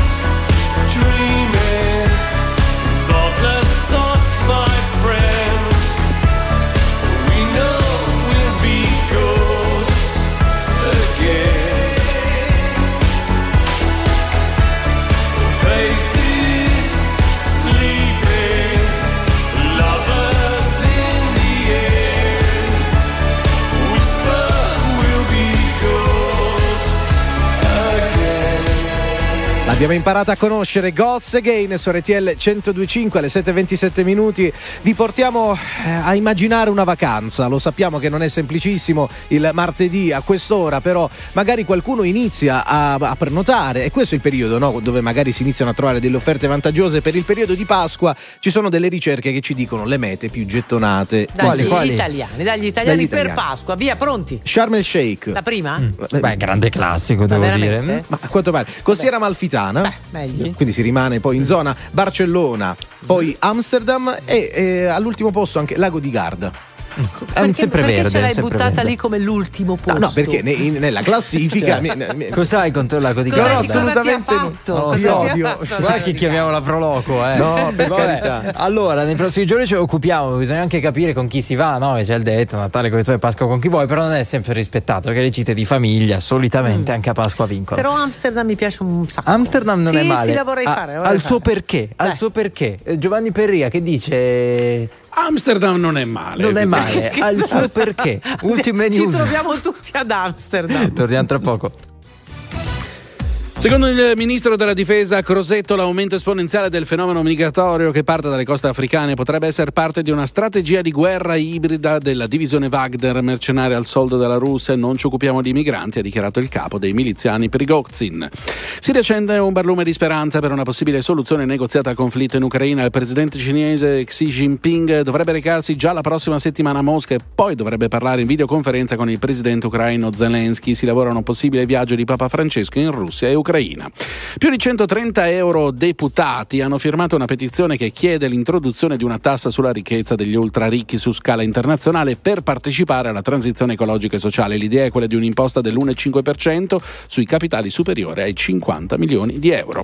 Siamo al calcio, la Serie A nel posticipo dalla ventiseiesima giornata, solo un pareggio 1-1 tra Milan e Salernitana. I rossoneri non riescono a sorpassare la Lazio al terzo posto. È tutto per adesso, l'informazione torna più tardi. Ora che stare insieme è reato, non ho mica capito che nome dare alla mia solitudine, ma qualcuno me lo ha già consigliato. È un gesto verso lo Stato, diciamo pure uno stato di gratitudine,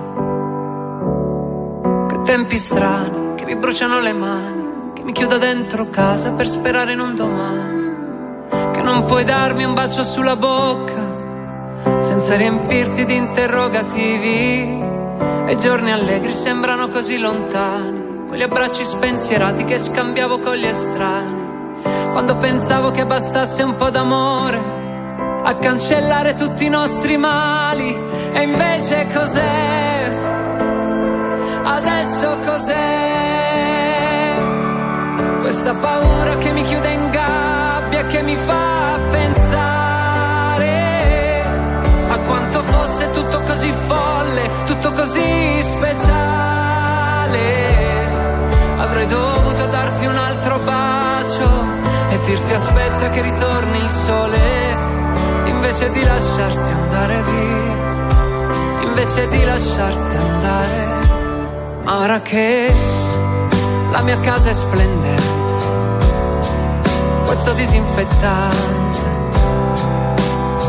Vorrei potesse disinfettarmi la mente per avere tutto quanto più chiaro, tutto così evidente, da poter dire di essere stato un deficiente.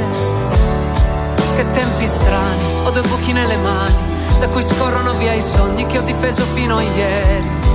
Li lascio uscire come figli per il mondo, che almeno loro forse sanno dove andare.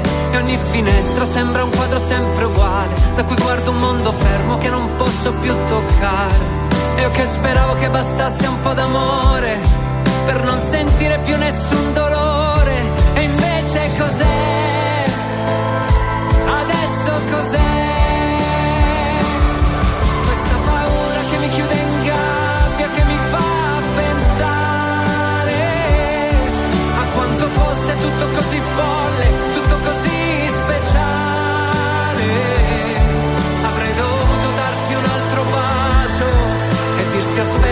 Ritorni il sole, invece di lasciarti andare via, invece di lasciarti andare.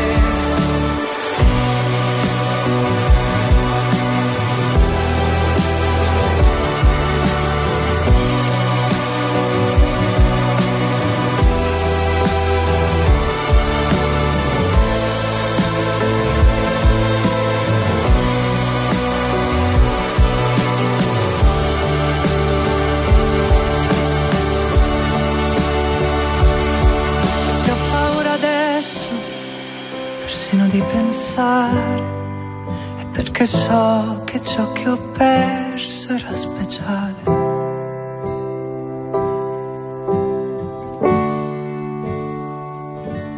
Così speciale.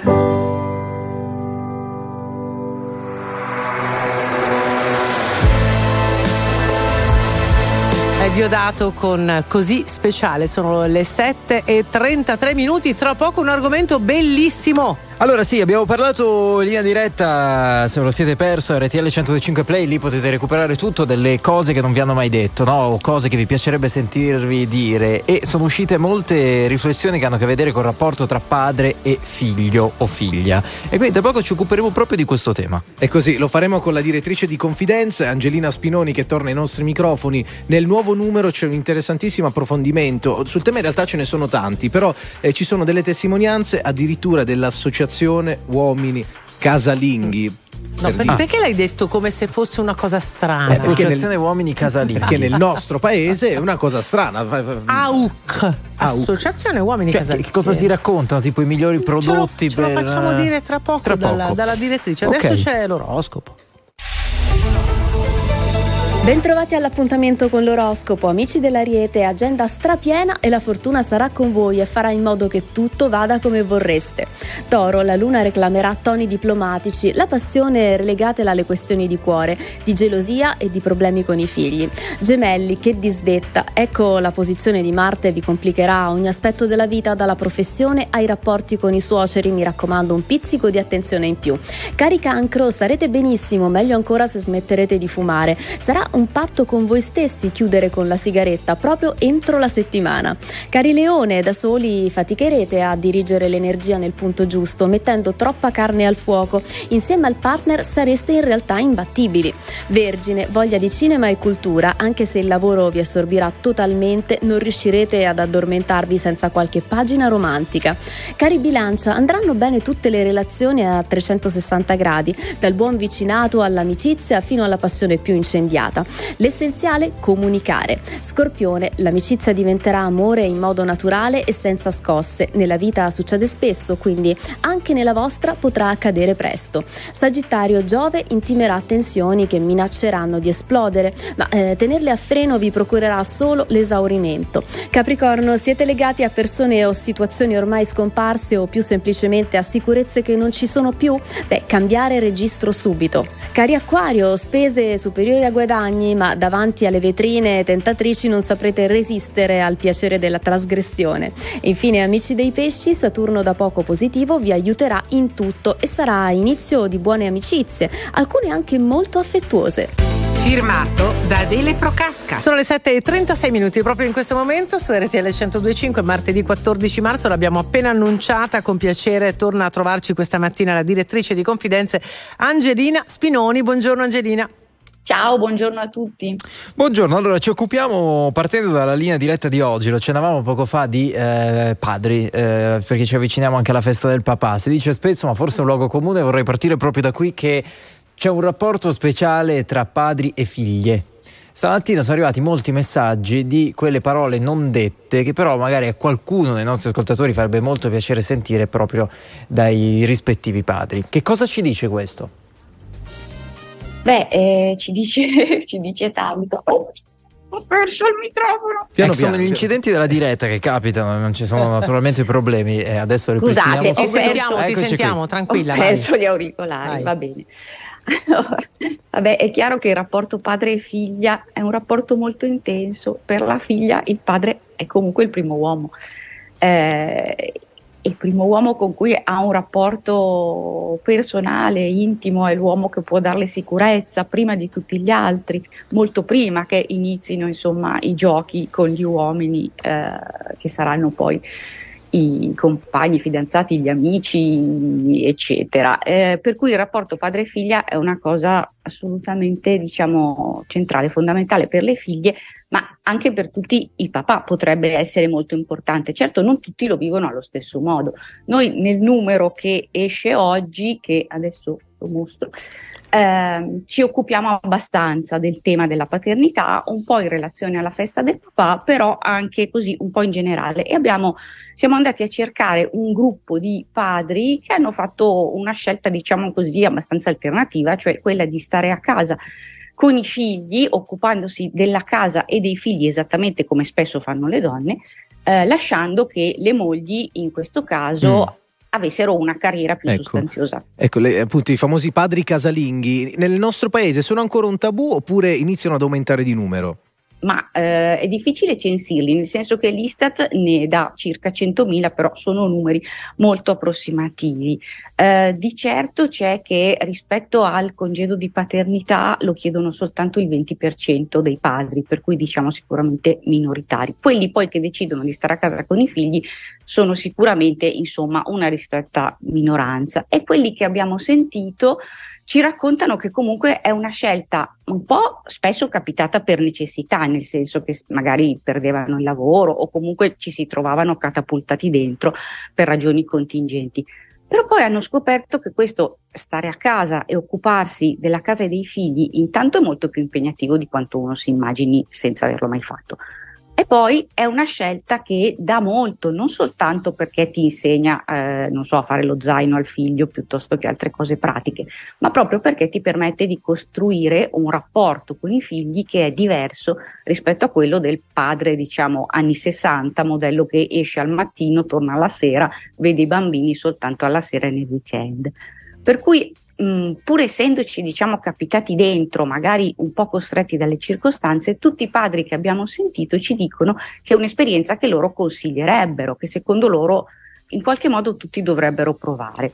Ma stiamo parlando, Angelina, di, di bambini così tanto piccoli o sono già, diciamo, svezzati i piccoli? Età varie. Età varie, cioè noi eh. abbiamo cercato di sentire padri che avessero esperienze diverse, Eh, per cui c'è quello che si occupa dei figli già grandi, ma anche quello che ha deciso di stare a casa quando la moglie ha avuto dei problemi in gravidanza, per cui occupandosi proprio di bambini piccoli. Eh, sono quindi esperienze comunque forti, molto formative per tutti. E tutti quanti però ci raccontano nello stesso tempo che c'è ancora tantissimo pregiudizio nei confronti di questa cosa, per cui eh, il padre che sta a casa viene vissuto spesso anche proprio dalle donne o come quello che non fa niente. eh, o comunque come quello che ha fatto una scelta così un po' incomprensibile. No, po- posso, posso fermarti un attimo? Dalle donne, dalle donne che quando sono madri sanno benissimo quanto è duro e quanto Eh, è impegnativo? Sì, no, ci racconta uno di questi papà che è anche un blogger, eccetera, che raccoglie moltissime testimonianze, che ha tante donne che gli scrivono dicendo: Ah, ma perché questa cosa la fai tu? Non tanto che non sia dura la, eh, la fatica che si fa, ma proprio che per un uomo sia in qualche modo più difficile che per una donna. Quindi c'è ancora forse questo pregiudizio. Eh, per cui ci sono le cose da donne e le cose da uomini. ecco. Sì, insomma, si potrebbero anche fare, fare dei corsi no? su come comportarsi in casa, su come fare i casalinghi. Ad esempio, voi ve ne occupate? Eh, ci sono eh, questa associazione che citavamo che. Oltre diciamo, a raccontare questa vita degli uomini casalinghi, fanno anche, fa, fa anche dei corsi a fare il bucato, le pulizie, ma anche a praticare ginnastica in casa. Eh, questo, questo è fondamentale, potrebbero farlo onestamente anche le persone che lavorano, perché poi c'è una vita fuori dal lavoro e, e magari bisogna occuparsi di questo comunque. Un altro tema che è emerso eh, con forza, devo dire, stamattina nella nostra chiacchierata con gli ascoltatori è il rapporto tra padri e figli che va recuperato. Eh, quando non si, è col- non si è data abbastanza attenzione a questo tema, non si è coltivato abbastanza questo rapporto e magari poi crescendo na- nasce la voglia, prima che sia troppo tardi, e capiamo tutti a che cosa ci riferiamo, di ripristinare questo rapporto, di crearlo se non c'è mai stato. Questo succede molto spesso, non soltanto, vabbè, spesso nel caso di padri separati che magari eh, hanno avuto insomma per anni un rapporto con i figli meno continuo rispetto a quelli che restano in famiglia, però può succedere chiaramente anche quando si vive insieme, che si creino delle incomprensioni, che si creino dei silenzi, che si creino delle distanze che poi più passa il tempo e più diventa difficile recuperare. Però la cosa bella è che comunque non è mai troppo tardi in questi casi, io Mm. credo. Cioè mh, fare un gesto di riconciliazione se c'è stata una frattura o fare una proposta di fare qualcosa insieme, cercare di recuperare un rapporto si può sempre. Dai, è vero, è un messaggio di speranza che lanciamo al paese. Eh, C'è questo e molto altro nel nuovo numero di Confidenze. Grazie ad Angelina Spinoni, la direttrice, per essere stata con noi. A presto, buon lavoro. Grazie, grazie a tutti. Eh, Tra l'altro io segnalo che nell'editoriale lei fa una proposta molto interessante, dice in vista della festa del papà per Mm. un giorno, anche solo per qualche ora, diamo ai padri l'opportunità di stare un po' da soli con i figli. Eh, questo è molto bello. mamme, tutte via, tutte alla spa. Questo è via, molto via. bello. Allora, mh, diamoci anche l'opportunità di fare degli esercizi domestici. Io Tipo? oggi prendo Cosa l'impegno. ehm, Ma che cosa posso fai? La fare? Che lavatrice, la lavatrice, Faccio una lavatrice, ma dall'inizio alla fine, eh? Eh, cioè stai lì a guardarla. No, vabbè.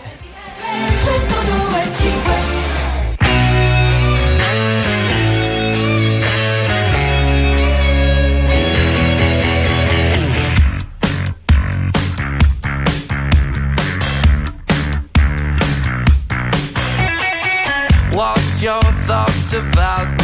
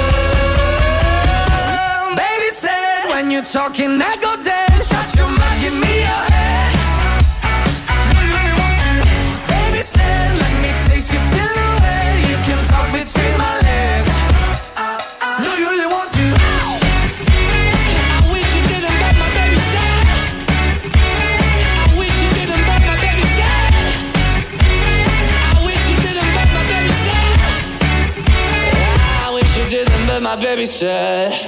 Baby Sad, Maneskin, RTL 125, 7.49 minuti, buongiorno, buon martedì 14 marzo da Giusy Massimo e Enrico. Allora, eh, tema di cui parliamo adesso è quanto è diventata una corsa ostacoli comprare casa in questo paese. Non che per gli affitti vada meglio, perché due sono i fattori sui quali vogliamo ragionare. Il primo sono zone delle principali città italiane che sono diventate, se non accessibili, poco ci manca, e poi i tassi dei mutui, soprattutto del variabile, che eh, in questo periodo subiscono una particolare crescita. Ne parliamo con eh, Laura Cavestri, collega del Sole 24 Ore, che è tornata a trovarci. Buongiorno. Buongiorno. Allora, eh, Laura, grazie appunto per essere con noi. Partiamo proprio da quanto è difficile ottenere un mutuo oggi. Leggiamo di rincari del 32%. Com'è la situazione? Sicuramente le condizioni sono diventate molto più stringenti, molto selettive perché comunque sai, la- i tassi di interesse si sono alzati, questo ovviamente ha ripercussioni sui prestiti e eh, di conseguenza eh, in qualche modo eh, questo consente di ottenere, se prima si riusciva a ottenere magari 100, oggi si riesce a ottenere 80 con, eh, alle stesse condizioni e comunque eh, con, una rata, con una rata di mutuo che diventa più, più pesante. Questo naturalmente ha riflessi sul mercato, sul mercato immobiliare perché questo tutta una fascia di persone, sono la gran parte, che ha bisogno di un mutuo per acquistare quantomeno una quota, insomma, ha bisogno di un mutuo per, insomma, per- di prestito per acquistare una casa, questo ovviamente eh, induce a fare delle scelte, quindi a dover cambiare zona piuttosto che a dover rivolgersi all'interland piuttosto invece che alla città, insomma costringe le persone a fare delle scelte importanti. Eh, Laura, al di là del mutuo, però, che evidentemente insomma, è, un, è un supporto che molti richiedono, stiamo vedendo dei, dei prezzi delle case all'interno delle città che sono ormai eh, inarrivabili. Al di là del mutuo, nel senso che se poi il mutuo ti costa 4.000 euro al mese diventa un po' impegnativo, no? Eh, cosa sta succedendo al mercato immobiliare? Eh, cioè, cioè, ci sono dei trend? Assolutamente sì. Allora, sicuramente ad esempio Milano è la città più cara perché è la città che attrae maggiormente persone. Immaginiamo studenti eh, che appunto si vengono a studiare, poi magari si fermano, convivono, quindi diventano giovani famiglie, giovani lavoratori e alla ci- in città si fermano. Poi ci sono gli stranieri, tantissimi, dagli studenti ai lavoratori. Parliamo di profili più alti, più qualificati, chi la- i manager, chi lavora nella moda, ma poi ovviamente ci sono anche i servizi, diciamo, a minor valore aggiunto, quindi ci sono tantissimi cittadini extracomunitari che svolgono servizi, come dire, no, dai badanti alle pulizie e quindi in qualche modo nel- sulla città preme, preme una fortissima domanda di casa. Il problema è che l'offerta, cioè le, le case nuove e le case vecchie, il costruito, come si dice, non sono sufficienti ad assorbire questa domanda. Questo inevitabilmente fa aumentare e schizzare i prezzi. Ovviamente dovete considerare che, per esempio, lo studente, gli studenti che cercano casa non la cercano ovunque, la cercheranno nelle zone più vicine all'università. Allora, se questa domanda preme moltissimo in alcuni quartieri e l'offerta non è sufficiente, automaticamente in quelle zone la- la- la- i prezzi al metro quadro si alzano. Milano è un caso particolare perché la città che ha una demografia più positiva attrae maggiormente persone, quindi questo squilibrio è più evidente, ma anche in altre città, soprattutto e soprattutto sottolineo del centro-nord, questo fenomeno, questo trend purtroppo è in crescita.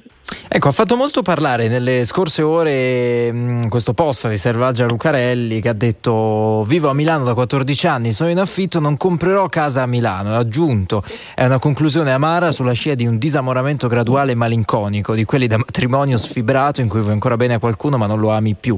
Io voglio bene a Milano ma l'incanto è finito, poi spiega, ho scoperto che a meno di 3.000-4.000 euro al mese per le nostre esigenze non c'è nulla e che per comprare una casa sui 150 metri quadri in periferia, cioè fuori dal centro, servono 800.000 euro. Allora la vera domanda in questo caso è eh, come, mh, cioè, quali soluzioni si possono ipotizzare, ammesso che ce ne siano. Certo. Eh, allora, con la bacchetta magica nessuno ce l'ha e non si possono risolvere i problemi. Certamente eh, il post segnala un problema che è ormai sotto gli occhi di tutti ed è molto grave. Cosa succede? Che nell'Interland, dalla periferia all'Interland, quindi ai paesi della cintura, ovviamente quando la pressione sulla città è molto forte, si, dire, si distribuisce la popolazione, quindi anche nell'Interland cominciano ad alzarsi i prezzi in maniera molto importante, molto di più rispetto al passato. Cosa si può fare? Allora, sicuramente bisogna eh, riqualificare nel senso più che consumare suolo, noi abbiamo tante aree nelle città che sono aree fi- sfitte, abbandonate, eccetera, riqualificare quelle aree, farle diventare come dire, intanto vivibili anche per la città, eccetera, quindi farle diventare so, appartamenti, residenze per studenti, affitti, ehm, ehm, ehm, edifici con appartamenti a canone agevolato, consentire alle persone che hanno un reddito medio-basso di poter acc- accedere ad un affitto di qualità, di qualità non di lusso, ma di qualità all'interno della città. Il rischio più grosso è quello di ovviamente estromettere tutta una fascia di persone, diciamo di mh, reddito medio-basso che non sono soltanto purtroppo gli stranieri, ma sono anche tanti italiani, per esempio, che hanno dei lavori, eh, come dire, che pensiamo, pensiamo a tutto, ehm, come dire, pensiamo a, a- a tutta la fascia di eh, professionalità medio rischiamo di creare una città per ricchi. Attenzione perché poi questo sfibra e, eh, il tessuto sociale di una città, la rende eh, come dire, anche meno vivibile e anche meno Certo. sicura. La città è ricca quando la città come dire, include maggiormente tutte le, sue, tutte le sue componenti sociali, io credo, e quindi eh, penso che la politica da un lato e gli investitori privati che insieme alla politica, alla- alla- alle come dire, no? le politiche pubbliche dovrebbero studiare, una, dovrebbero in qualche modo indirizzare insomma, gli investimenti, dovrebbero ragionare seriamente su questo. Purtroppo in molte città, in molte, molte metropoli, o anche europee, abbiamo visto che da anni fa in qualche modo no? la, un po' la, la, l'esclusione di certe fasce sociali, sì. pensiamo alle banlieue, eccetera, non vogliamo quello, credo che nessuno voglia quello, quindi sarebbe importante riflettere su come tenere insieme, come includere all'interno della città tutte le fasce sociali attraverso la casa e l'abitazione. Insomma, dei modelli li abbiamo, li abbiamo visti e tocca capire come risolvere la questione. Un po' di soluzione ce le ha date Laura Cavestri del Sole 24 Ore. Grazie davvero per averci spiegato un po' questo momento così complesso. A presto e buon lavoro. Grazie a voi. Grazie, grazie. E subito il, la parola al nostro Don Antonio. Buongiorno Don, eccoti. Ciao, ciao, ciao. Ciao. Il quale mi dice che chi educa migliora il mondo. Mm, chi educa migliora il mondo. Grazie Don, bella frase. Ok? Ok, Dai, dai, dai, a ciao, domani. ciao,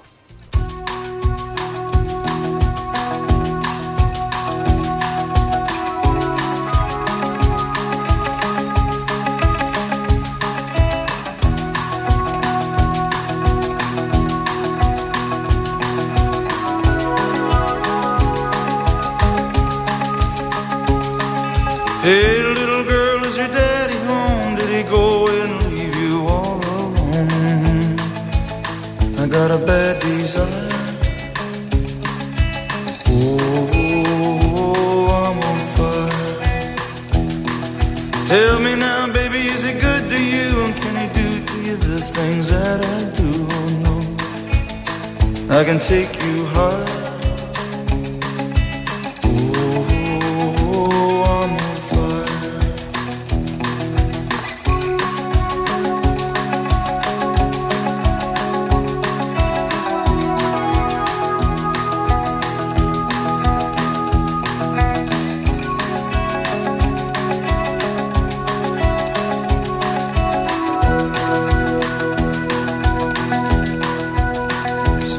It's like someone took a knife, baby, edgy and dull, and cut a six inch valley through the middle of my skull.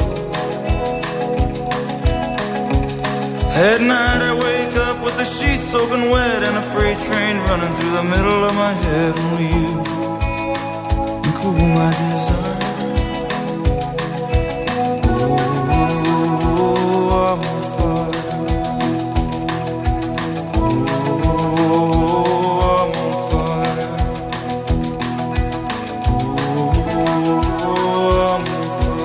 I'm on fire, Bruce Springsteen alle 7.58 minuti. Eh, la terza ora di nostro news ci attende con altri ospiti. Parliamo di scuola con Daniele Grassucci di scuola.net, ieri 100 giorni alla maturità e insomma tante eh, cose da approfondire anche in vista proprio del- de- dell'esame che tanti studenti dovranno affrontare. Poi c'è Luigi Contu per il consueto spazio di approfondimento dei eh, fatti di attualità. Infine pensate Pier Giorgio o Di Freddi, il grande matematico in diretta con noi.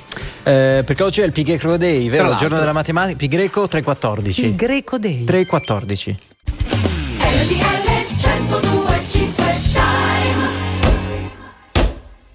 Le 8 in punto anche a Carentino, in provincia di Alessandria. RTL 1025 Giornale Orario. Martedì 14 marzo, ben ritrovati da Giovanni Perria. Tra circa un'ora ripartiranno i mercati europei dopo le forti perdite registrate ieri sull'onda dei timori per il fallimento della Silicon Valley Bank. Ci racconta tutto Raffaella Coppola. Una giornata davvero negativa quella di ieri per tutte le borse europee, nonostante le rassicurazioni che per il vecchio continente non ci saranno rischi di un contagio generalizzato dal crack di Silicon Valley Bank e di altri due istituti americani. Maglia nera Milano che ha perso il 4,03%, bruciando oltre 24 miliardi in termini di capitalizzazione. Complessivamente in tutta Europa sono andati in fumo 291 miliardi. A metà giornata il presidente americano Joe Biden ha provato a rassicurare i mercati, ma non ha scongiurato la caduta delle borse europee. Il numero uno della Casa Bianca ha anche detto agli americani che possono stare tranquilli perché i loro depositi sono al sicuro. Biden intende chiedere al Congresso e alle autorità di controllo di rafforzare le regole per le banche.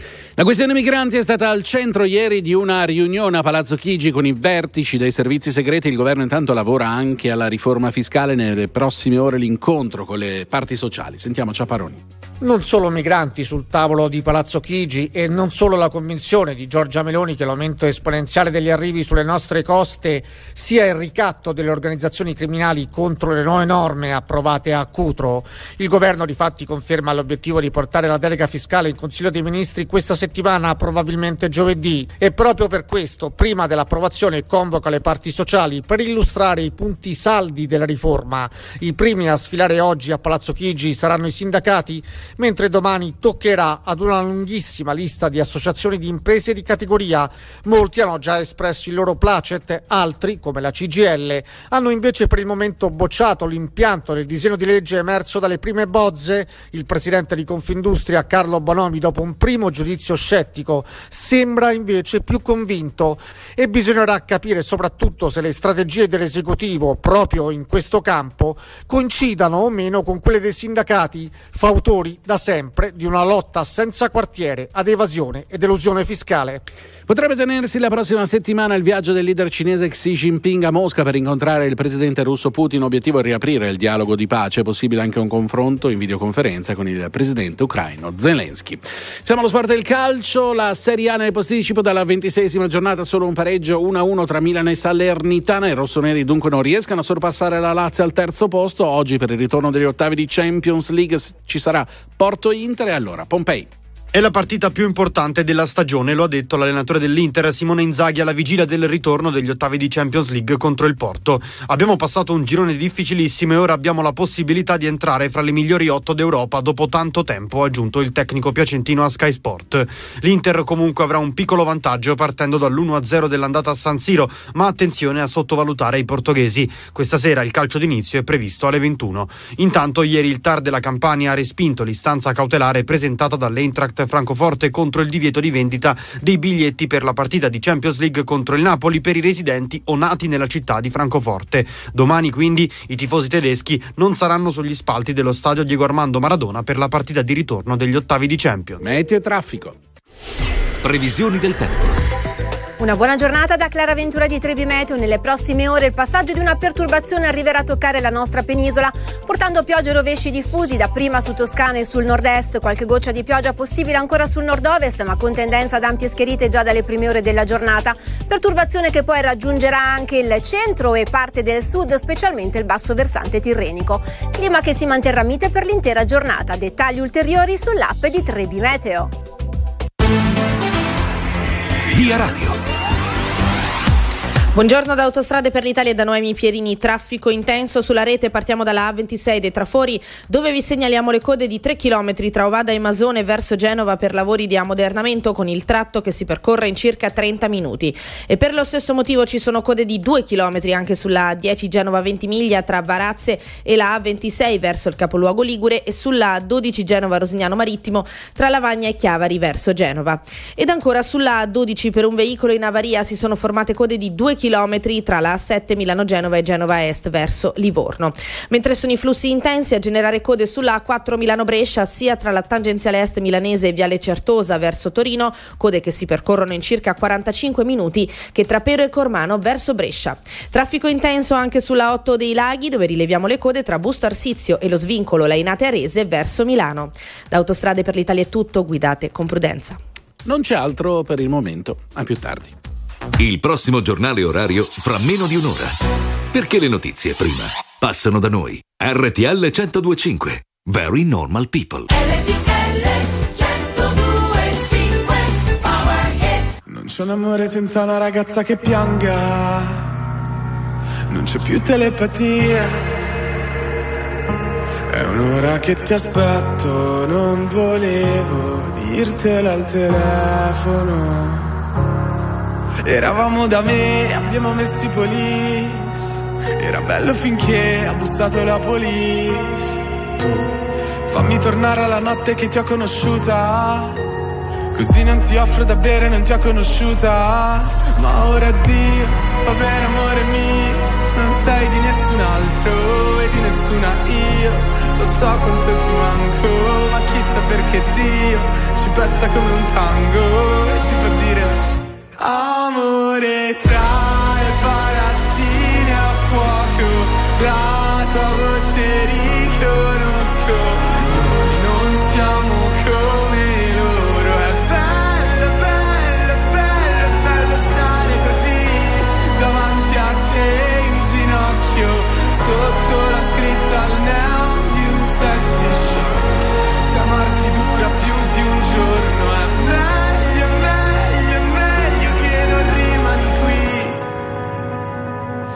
tornerò un lunedì. Come si salva un amore se è così distante? È finita la poesia.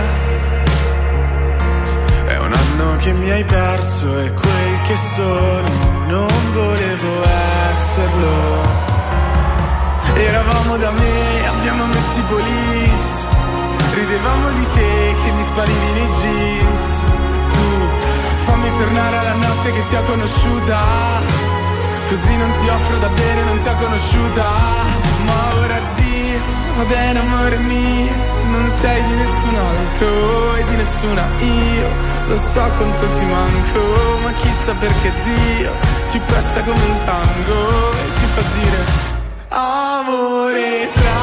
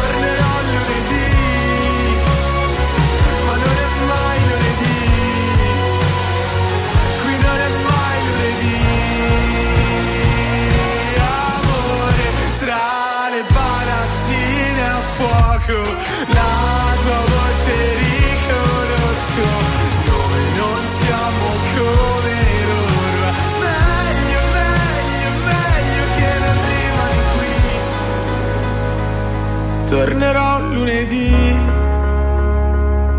non è mai lunedì. Insieme a Tananai su RTL 1025 apriamo la terza ora di Non Stop News. Allora, ieri è stata una giornata molto importante per molti studenti, eh, perché ovviamente inizia il countdown dei 100 giorni alla maturità e in effetti il giorno dell'inizio degli esami, eh, lo sappiamo, si avvicina e tutti lo ricordiamo anche con un pochino di timore, se volete. Cosa aspetta quest'anno i maturandi ogni anno? Sappiamo che ogni volta arriva un ministro e fa delle piccole modifiche o grandi modifiche. Proviamo a capirlo insieme al direttore di scuola.net, Daniele Grassucci. Buongiorno e ben ritrovato.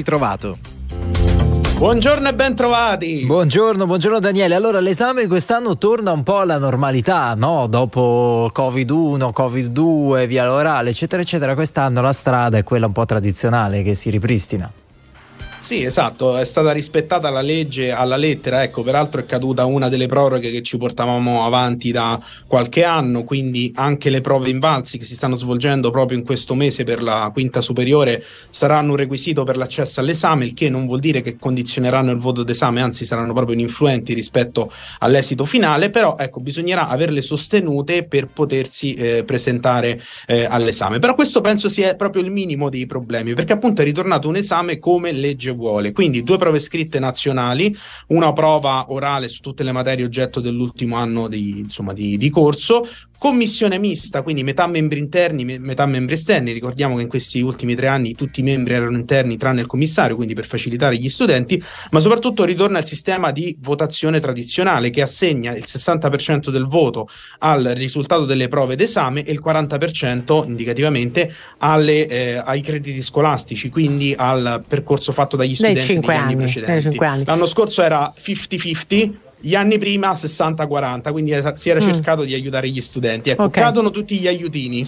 Via, quindi si va, si va seri, bisogna aver studiato, si va preparati, quindi se dovessi fare una- un paragone tra questa maturità e quella dell'anno scorso, insomma, è, è più restrittiva quella del 2023?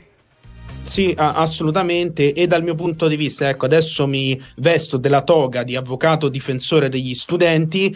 Dico che forse si poteva aspettare un altro anno, perché ecco, questi ragazzi comunque si richiede di affrontare un esame in format pre-pandemia eh, su una preparazione che non è quella pre-pandemia. Ce lo dicono sempre le, le prove invalsi, lo le competenze raggiunte dai- dagli studenti de- nel 2022 erano inferiori rispetto a quelle raggiunte allo diciamo, negli stessi livelli scolastici nel 2019. E poi quest'anno c'è una- un'ulteriore variabile che è quella del test d'ingresso di, meci- di medicina e di veterinaria che coinvolge decine di migliaia di studenti del quinto anno e che partirà proprio tra un mese. Quindi hai una maturità che ti ritorna a essere più complessa di quella dell'anno prima. Hai il test d'ingresso di medicina in una nuova modalità ad aprile, prima finestra, e a luglio, seconda finestra, quando prima potevi, come dire, eh, separare il momento della maturità dal momento del test ingresso, che era a settembre, ecco, forse si poteva fare eh, qualcosa di più, quindi adesso Mm. non resta che sperare nella clemenza del ministro dell'istruzione e in una scelta di tracce, ecco, che non siano impossibili. Anche penso per quello che riguarda la composizione delle commissioni, per esempio, tornano anche gli esterni quest'anno?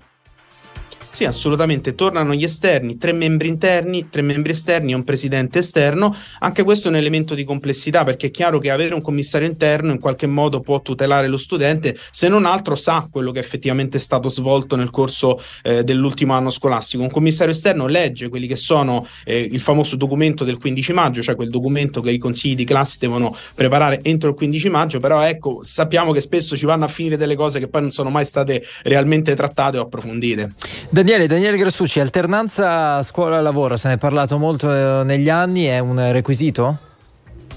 No, non è un requisito, ecco, questa è l'unica proroga che è rimasta rispetto alla legge, perché ricordiamo la legge eh, in origine prevedeva appunto che eh, sia l'alternanza scuola-lavoro, lo svolgimento delle ore curricolari, sia lo svolgimento della prova invalsi fossero dei requisiti per accedere all'esame. Ecco, questo requisito per quest'anno viene ancora derogato, è chiaro che chi avrà svolto delle ore di alternanza scuola-lavoro sarà chiamato a raccontarle nell'ambito del colloquio orale e finirà all'interno della valutazione, però ecco, in una maniera molto larga, ecco, non c'è una voce specifica del voto di maturità eh, legata alle esperienze di alternanza scuola-lavoro che adesso si chiamano PCTO, percorsi PCTO. per le competenze trasversali e l'orientamento. È sempre la stessa cosa, ma ha cambiato nome.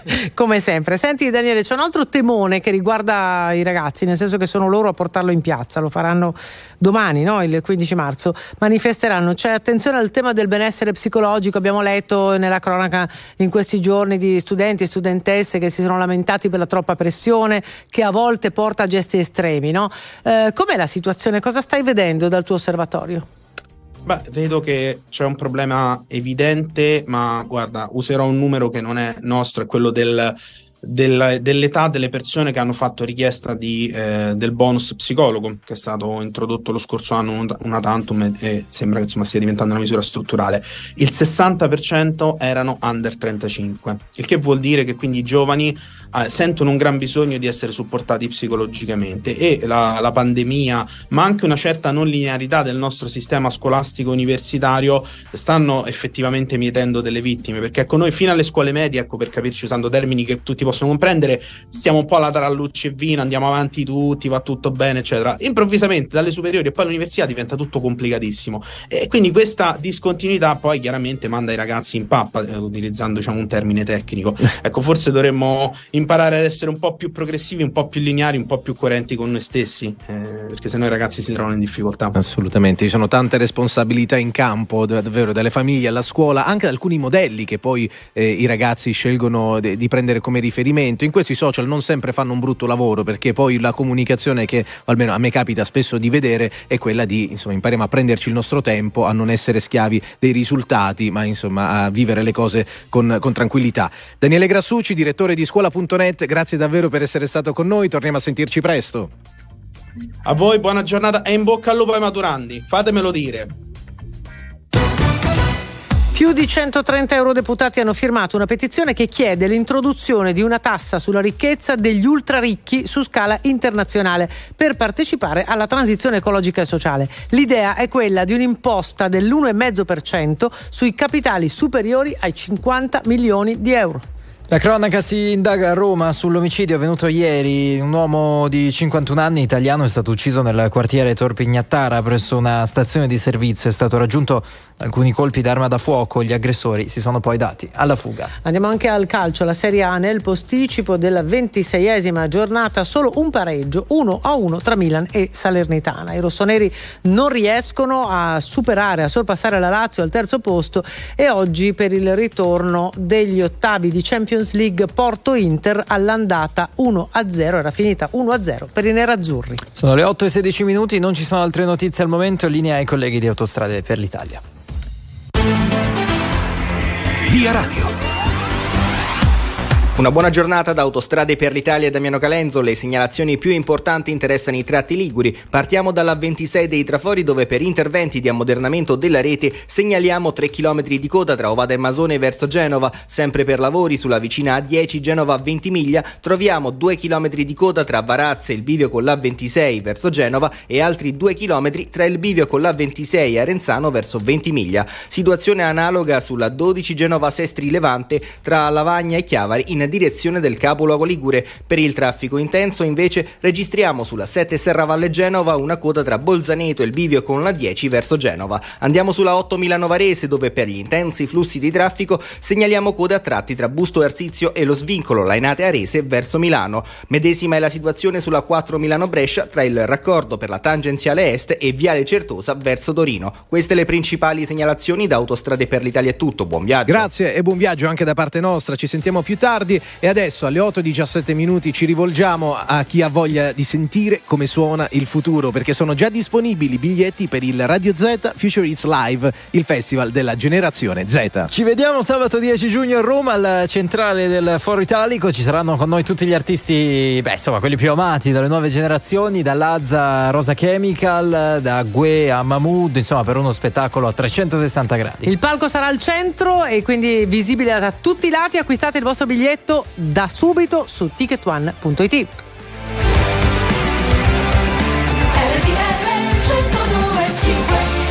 We were good, we were gold. Kind of dream that can't be sold.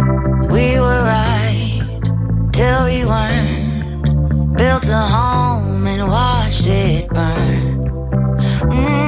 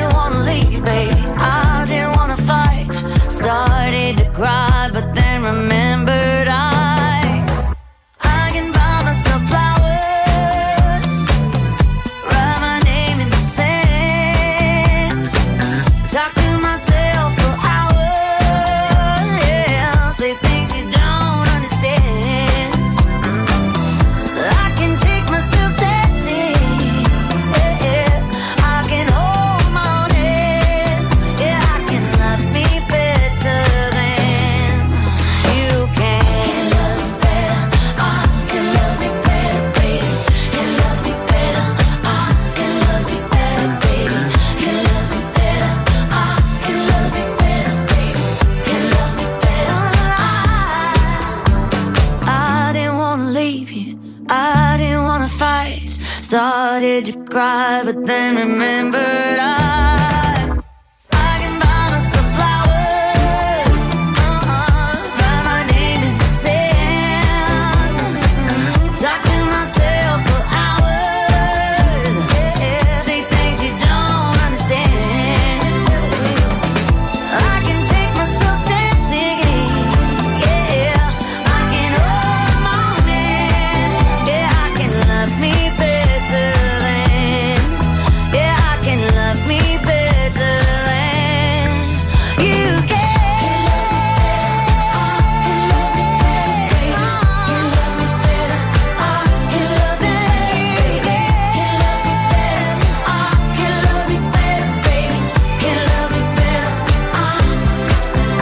Cyrus con Flowers alle 8.25 su RTL 102.5 con Enrico Galletti, Massimo Nonigro, Giusile Grenzi.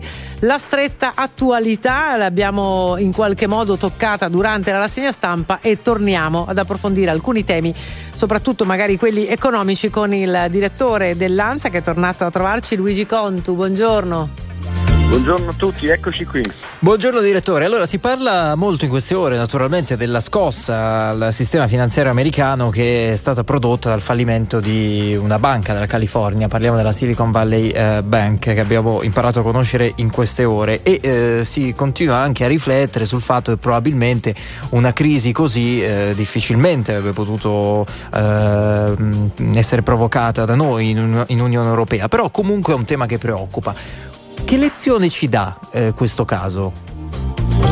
Beh, allora, innanzitutto ci dà una lezione che appunto noi europei siamo eh, più garantiti, nel senso che le regole bancarie che riguardano il nostro continente sono più ferree, c'è più vigilanza e quindi eh, le nostre banche difficilmente, anzi praticamente impossibilmente si dovrebbero mai in una situazione del genere che è una crisi di liquidità eh, dovuta ad un effetto domino che si è verificato nell'economia americana. Spero, spero di essere chiaro, ma insomma praticamente i tassi molto bassi per tanti anni hanno indotto le start-up che sono un po' ad alto rischio di investimento perché iniziano no, delle, delle, nuove imprese a, a, prendere denaro a bassissimo costo.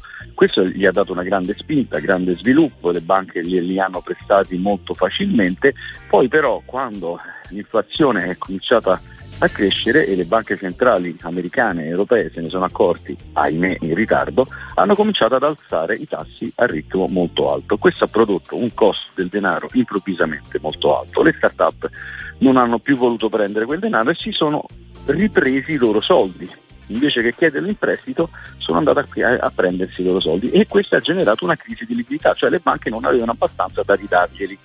Sembra un giochetto, ma in realtà è un effetto domino molto molto pericoloso. Per fortuna eh, Biden è corso ai ripari, quindi io credo che in questo caso eh, dobbiamo incrociare le dita eh, e la crisi dovrebbe rientrare. Certo, se le banche centrali americane e quelle europee continueranno ad alzare i tassi molto pesantemente, eh, ci saranno ancora problemi, soprattutto per quelle banche americane che non hanno sufficiente liquidità. Questo è un po' il, il punto della situazione. Non so se sono stato no, chiaro, però. È stato chiaro, è stato chiaro il direttore dell'ANSA Luigi Contu. E tra l'altro, la cosa che però molti, anche veri normal people, si chiedono è: ma com'è possibile che dopo questo grande caos finanziario in America Wall Street abbia tutto sommato tenuto botta e la nostra piazza affari è crollata al meno 4%? Eh, dunque sì, questo è, questo è vero, e, intanto in America non è crollata per l'intervento di Biden che ha detto no, non c'è problema, anche se le, le, banche non hanno i soldi, i risparmiatori non rischieranno i loro soldi, cioè interverrà lo Stato a risarcirli. Quindi questo per gli americani, i risparmiatori e le imprese americane è, eh, un, un, un enorme punto in avanti.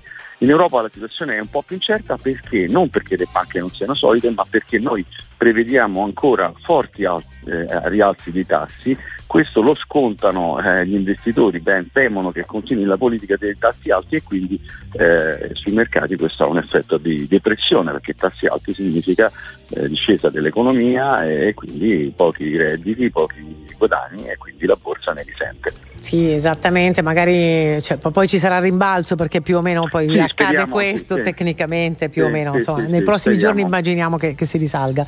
Eh, a proposito sempre di denari e di soldi, direttore, c'è questa tentazione che ciclicamente torna, no? di, eh, quella di man- mettere una tassa ai super ricchi, ai ricconi, a quelli insomma, che hanno patrimoni molto importanti. Nella fattispecie ne stanno discutendo gli eurodeputati, 130 di loro vogliono tassare all'1,5% eh, i patrimoni oltre i 50 milioni eh, di euro. È un'idea o è una soluzione per qualche cosa, direttore? Ma eh, una soluzione non è una grande soluzione nel senso che non, non, sono così tante le persone da poter trovare un gettito che possa davvero dire, incidere sui conti dei paesi e magari sul welfare dove si vorrebbero investire questi denari. C'è un tema di equità, quindi uno può dire uno è molto molto ricco, deve contribuire di più, ma già contribuiscono di più i ricchi perché le tasse sono progressive, hanno aliquote più alte, quindi mi sembra un po' una, una scelta di bandiera. Altra cosa sono magari delle tasse più forti per le, le grandi multinazionali eh, parliamo però di centinaia e centinaia di milioni se non di miliardi secondo me su quello io andrei abbastanza avanti. Ecco.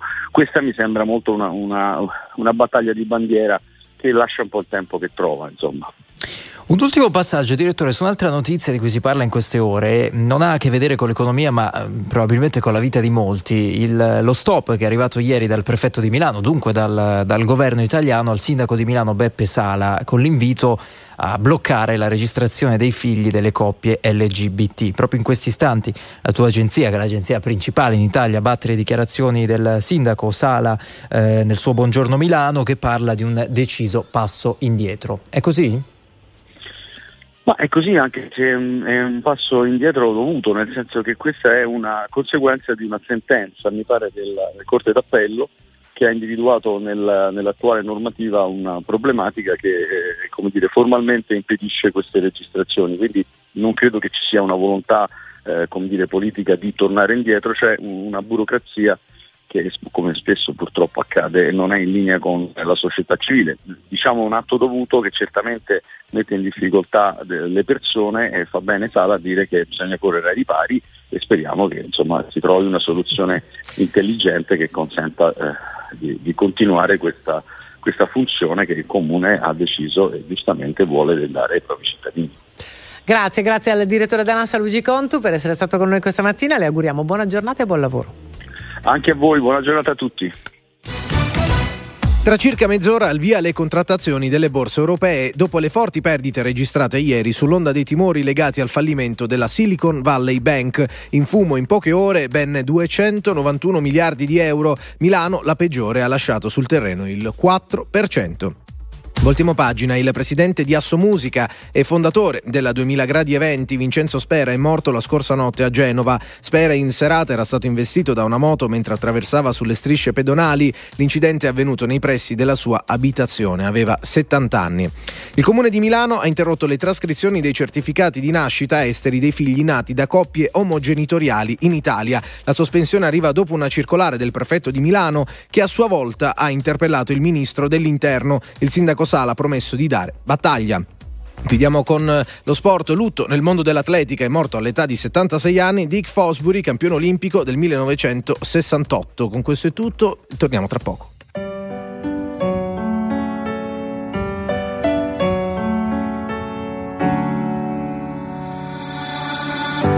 Ho pensato tanto, forse pure troppo, dimmi perché. Credevo fosse vero, sembravi così sincero, ma eri solo tu, nient'altro di più. Ho imparato tanto, è tutto troppo presto, ma adesso lo so. È sembrato così strano accettare quella che sono da allontanarmi da me.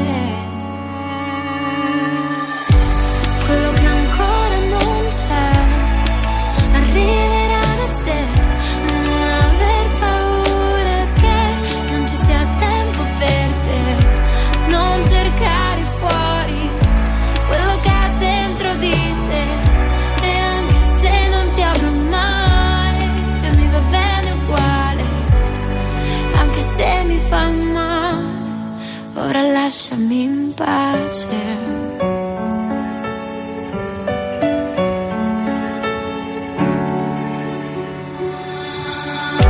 Ho pensato tanto, così tanto che non mi è venuto in mente niente. Forse perché vorrei esperienze dense, non da collezione, senza trattenere sempre ogni mia emozione. Distrarmi un secondo me.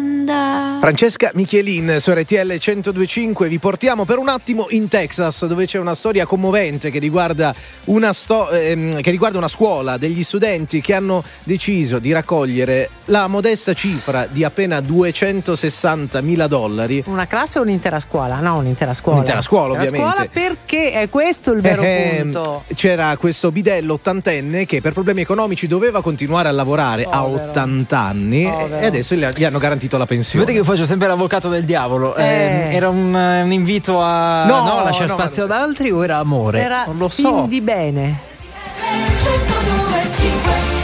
Non puoi combattere una guerra da solo, il cuore è un'armatura, ci salva ma si consuma.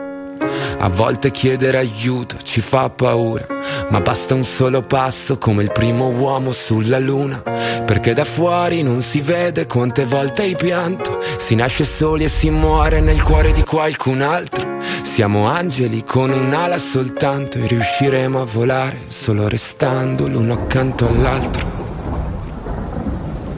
Camminerò a un passo da te e fermeremo il vento come dentro agli uragani, supereroi come io e te. Se avrai paura allora stringimi le mani perché siamo invincibili vicini e ovunque andrò sarai con me, supereroi solo io e te.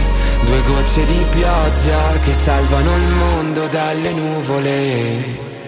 Ci sono ferite che non se ne vanno nemmeno col tempo, più profonde di quello che sembrano. Guariscono sopra la pelle ma in fondo ti cambiano dentro. Ho versato così tante lacrime fino ad odiare me stesso, ma ogni volta che ho toccato il fondo tu c'eri lo stesso.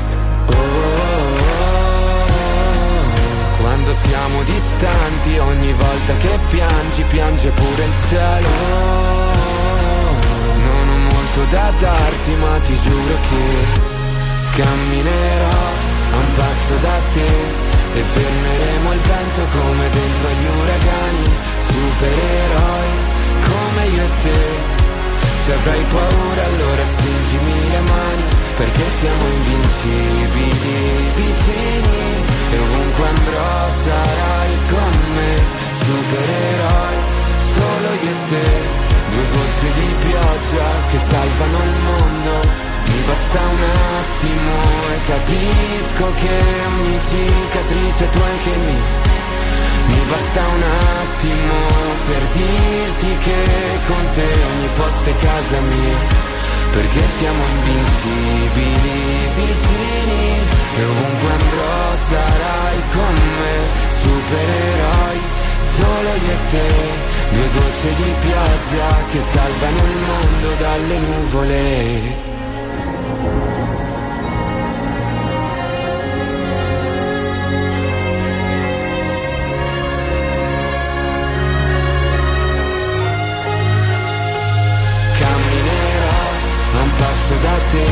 E fermeremo il vento come dentro agli uragani, supereroi come io e te.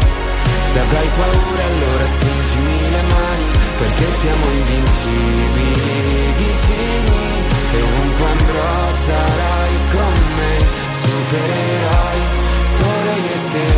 Due gocce di pioggia che salvano il mondo dalle nuvole. Il tema dei migranti in vista del Consiglio UE è stato al centro di un vertice fra la Premier Meloni, i ministri Piantedosi, Crosetto, Tajani, Salvini e i vertici dei servizi segreti.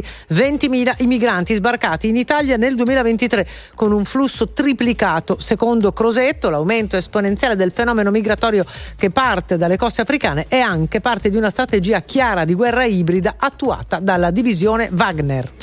Le rassicurazioni della Casa Bianca non bastano. Borse europee in rosso dopo il crack della Silicon Valley Bank in fumo, 291 miliardi di capitalizzazione. La peggiore è stata Piazza Affari che ha lasciato sul terreno il 4%. Tiene Wall Street con il Dow Jones che perde solo lo 0,28%. Siamo al calcio, la Lega Serie A lancia la Supercoppa italiana versione Final Four, lo ha deciso l'assemblea dei club svoltasi ieri, la competizione si disputerà nel nuovo format con due semifinali e finale per la la prossima edizione e si giocherà in Arabia Saudita per quattro volte nei prossimi sei anni. 8 e 45 minuti, l'ultima parte di Non Stop News, oggi dal taglio ancora più culturale perché insomma il Pi Greco Day, la giornata internazionale della matematica e vogliamo eh, festeggiarla insieme al nostro prossimo ospite, studioso di logica, uno dei più importanti matematici del nostro paese, Pier Giorgio Di Freddi, professore, buongiorno e grazie per essere con noi.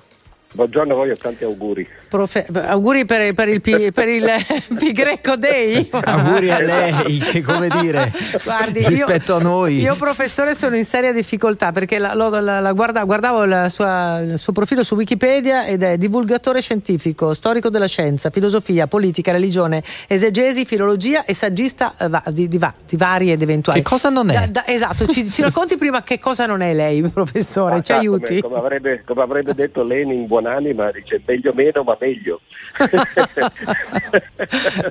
Senta, in realtà è, è, un'impressione soltanto, perché è vero che eh, ho parlato di tutti quegli argomenti, ma li ho sempre eh, affrontati dal punto di vista della matematica, cioè la mia idea è quella di far vedere come la matematica è pervasiva, cioè c'è in tutte le discipline eh, umanistiche e scientifiche e eh, magari uno non se l'aspetta e quindi dice cosa c'entra la matematica con la religione, per esempio con la musica o con la pittura o con la letteratura, invece ci sono aspetti, non solo quelli ovviamente, ma anche quegli aspetti lì ci sono in tutti questi campi. Allora, professore, part- partiamo proprio da qui. Sa che noi siamo la radio dei very normal people, no? Quindi delle persone normali, lo siamo noi in prima, in prima persona. Che cos'è la matematica nella vita di un very normal che sta andando al lavoro, sta andando non so dove, magari sta tornando a casa che ha fatto la notte? Che cos'è? Ma è tutto, è fondamentale, quello, è, è, è, diciamo così, è la struttura su cui si basa anche la nostra percezione del mondo. Scusate, c'è ancora un po' il postumi dell'influenza. Eh, per esempio, quando uno guarda uh, un oggetto, un'altra persona, no? cioè ha due occhi, in genere abbiamo due occhi, no? questi due occhi convergono su questo oggetto e la distanza degli occhi è fissa, no? però eh, le, i due occhi si muovono, cambiano gli angoli e c'è un teorema di Euclide di 2300 anni fa che dice che quando uno conosce la base e i due angoli alla base del triangolo, conosce tutto, compresa l'altezza, cioè noi misuriamo le distanze attraverso calcoli che sono intuitivi, li fa il nostro cervello senza dircelo, guarda quali sono gli, eh, gli angoli che gli occhi fanno rispetto a un certo oggetto e ci dice a che distanza è questo oggetto. Que- oppure quando andiamo al bancomat mettiamo dentro la carta e ci chiedono un PIN. Beh, questa è una cosa estremamente complicata perché il PIN è naturalmente una, una questione di sicurezza e eh, la crittografia oggi si basa proprio su questo, sul fatto che eh, si usano dei grandi numeri primi eh, che, che, si moltiplicano poi per, per, il numero che ci mettiamo noi dentro e, e quindi praticamente la troviamo dovunque appunto, no? Eh, anche se poi non, non, lo sappiamo e non ci accorgiamo che, che, che, stiamo facendo, addirittura Leibniz diceva che i musicisti non fanno altro che eh, fare calcoli inconsciamente quando suonano la loro musica. No? quindi un po' dovunque diciamo. E certo, un po' dovunque, davvero. Eh, chi insomma n- non è, mh, come posso dire, che un po' un suo detrattore, Conscio professore, eh, o anche non è conscio, dice che lei è troppo positivista, che la scienza non può davvero spiegare tutto. Lei come risponde? Ma innanzitutto è meglio essere positivisti che negativisti, no? Ce ne sono troppi di quelli. Eh. vero, sono vero. parecchi di questi, però capisco che l'aggettivo era inteso in un senso un po' diverso. Ma sì, il positivismo eh, in realtà è una posizione filosofica di, di un secolo fa, eh, sicuramente sorpassata, anzi io temo eh, che, che, quello sia un giudizio sbagliato su di me, perché eh, quello che cerco di fare è proprio il contrario, di far vedere che l'umanesimo e la scienza e in particolare la matematica sono tutti parti di, o, o, diciamo così lati eh, di, di, questo eh, poliedro diciamo complesso che è la cultura. Anzi io non sostengo affatto che non ci debba essere o che non sia importante la parte umanistica, dico che eh, ci sono tutte e due, quella umanistica e quella scientifica e faccio notare che spesso anche nell'umanesimo ci sono aspetti appunto scientifici e matematici che magari gli umanisti non colgono.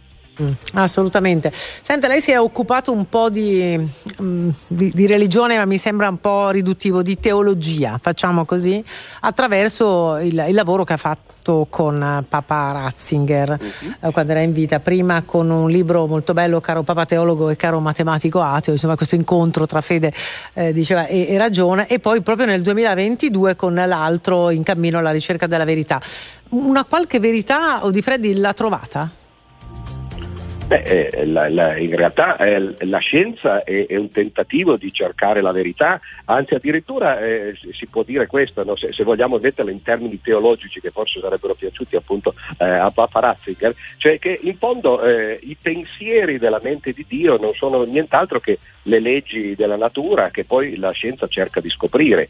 Naturalmente non li sapremo mai tutti perché eh, lui è là, no, ce ne sono infiniti e noi cerchiamo di scoprirne alcuni. Però quando scopriamo una legge, per esempio quando scopriamo come è fatto il mondo, per dire che ne so, la, la- la- la- la famosa formula di Einstein è uguale a mc2 o quella di Newton F uguale a ma, eccetera, scopriamo qualcuno dei pensieri che Dio ha usato, eh, parlando metaforicamente, eh, per, per costruire il mondo. no? Quindi in un certo senso eh, c'è anche una spiritualità nella matematica e nella scienza, che è una cosa diversa ovviamente dalla religiosità. La religiosità è una spiritualità in qualche modo istituzionalizzata, eh, mentre invece noi forse l'abbiamo eh, in maniera così un po' più intu- intuitiva e metaforica, non useremmo certi termini, magari quelli che usate oggi, adesso, eh, per descrivere quello che facciamo, però volendo lo, lo si può fare ed è di nuovo un altro punto di contatto con, con una parte della cultura che sembrerebbe essere molto lontana in realtà dalla, eh, dalla matematica.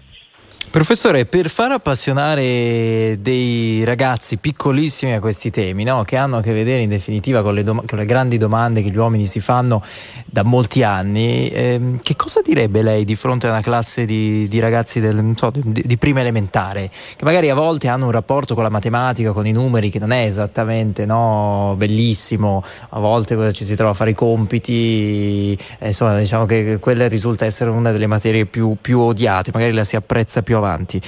Che cosa direbbe lei per provare ad appassionarli a questi temi che sono i suoi Eh, ci ho temi? provato perché ogni tanto mi incontro anche con i bambini. Mi ricordo una volta al Festival della Comunicazione di Camogli c'era una classe appunto di bambini, eh, credo delle prime o seconde elementari, e allora ho cercato di capire a, a che livello mi potevo mettere. no? E ho, e ho detto: eh, sapete cos'è un triangolo? E tutti sì, sì, sì. Allora dico: eh, qual è la somma degli angoli di un triangolo? E una bambina alza subito la mano, dico: bene, dimmi tu. E lei mi dice: tre. Eh, beh certo è vero perché in effetti ci sono tre angoli in un triangolo però, E tre allora lati. uno, eh, effettivamente no? e allora uno rimane spiazzato no? per parlare con i bambini effettivamente bisogna mettersi al loro livello diciamo così e cercare di parlare io proprio per i bambini delle, delle elementari non ho fatto nulla ma eh, se posso dire no, una piccola pubblicità eh, cioè tra un mese credo un mese e mezzo uscirà un mio libro con la De Agostini che in realtà è indirizzato ai, ai ragazzi di terza media e si intitola Lampi di genio, sono 20 storie di scienziati e di scoperte della scienza, eh, però anche per dire la relatività, l'elettromagnetismo, la meccanica quantistica, ho cercato di raccontare a questi ragazzi eh, che poi mi hanno detto tra l'altro appunto che i ragazzi delle medie eh, sono forse i più avanzati Ah, diciamo ecco. come lettura, perché poi quando entrano al liceo eh, arriva anche la pubertà no, con Mm. certe distrazioni. Eh beh, diciamo. certo, è umano, Umane, umano. non matematiche forse, però umane sì. No, sono molto fisiche. Più fisiche, Più fisiche. Professore, la aspettiamo allora quando esce questo libro, il professor Pier Giorgio Di Freddi. Va certo. bene, l'aspettiamo, grazie davvero. Ecco, Grazie ci, a voi ci salutiamo. Professore, un'ultima battuta, come festeggia quindi que- questo giorno della Pi Greco matematica? Day.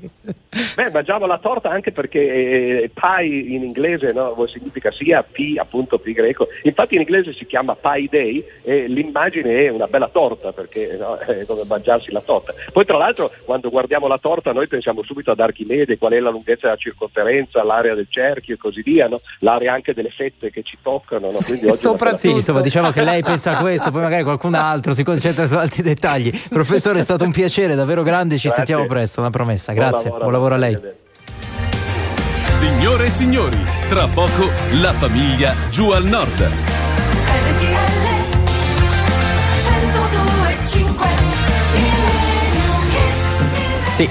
Diciamo che certo, qualcuno no, di fronte a una bella torta Chi sta lì a fare il pensa? calcolo, Eh, no? la- Il- la- la la- circonferenza, lui la prima cosa che penso. il diametro, Raggio per ra- raggio per 3, 14, appunto il pi greco. Ci il sono greco, altri che qua. no? Eh, eh, magari la mangiano Eh, e bastano. Io voglio quella fragolina lì, la seconda lì a destra. Va bene, dai, vi regaliamo un grande successo questa volta dal 91.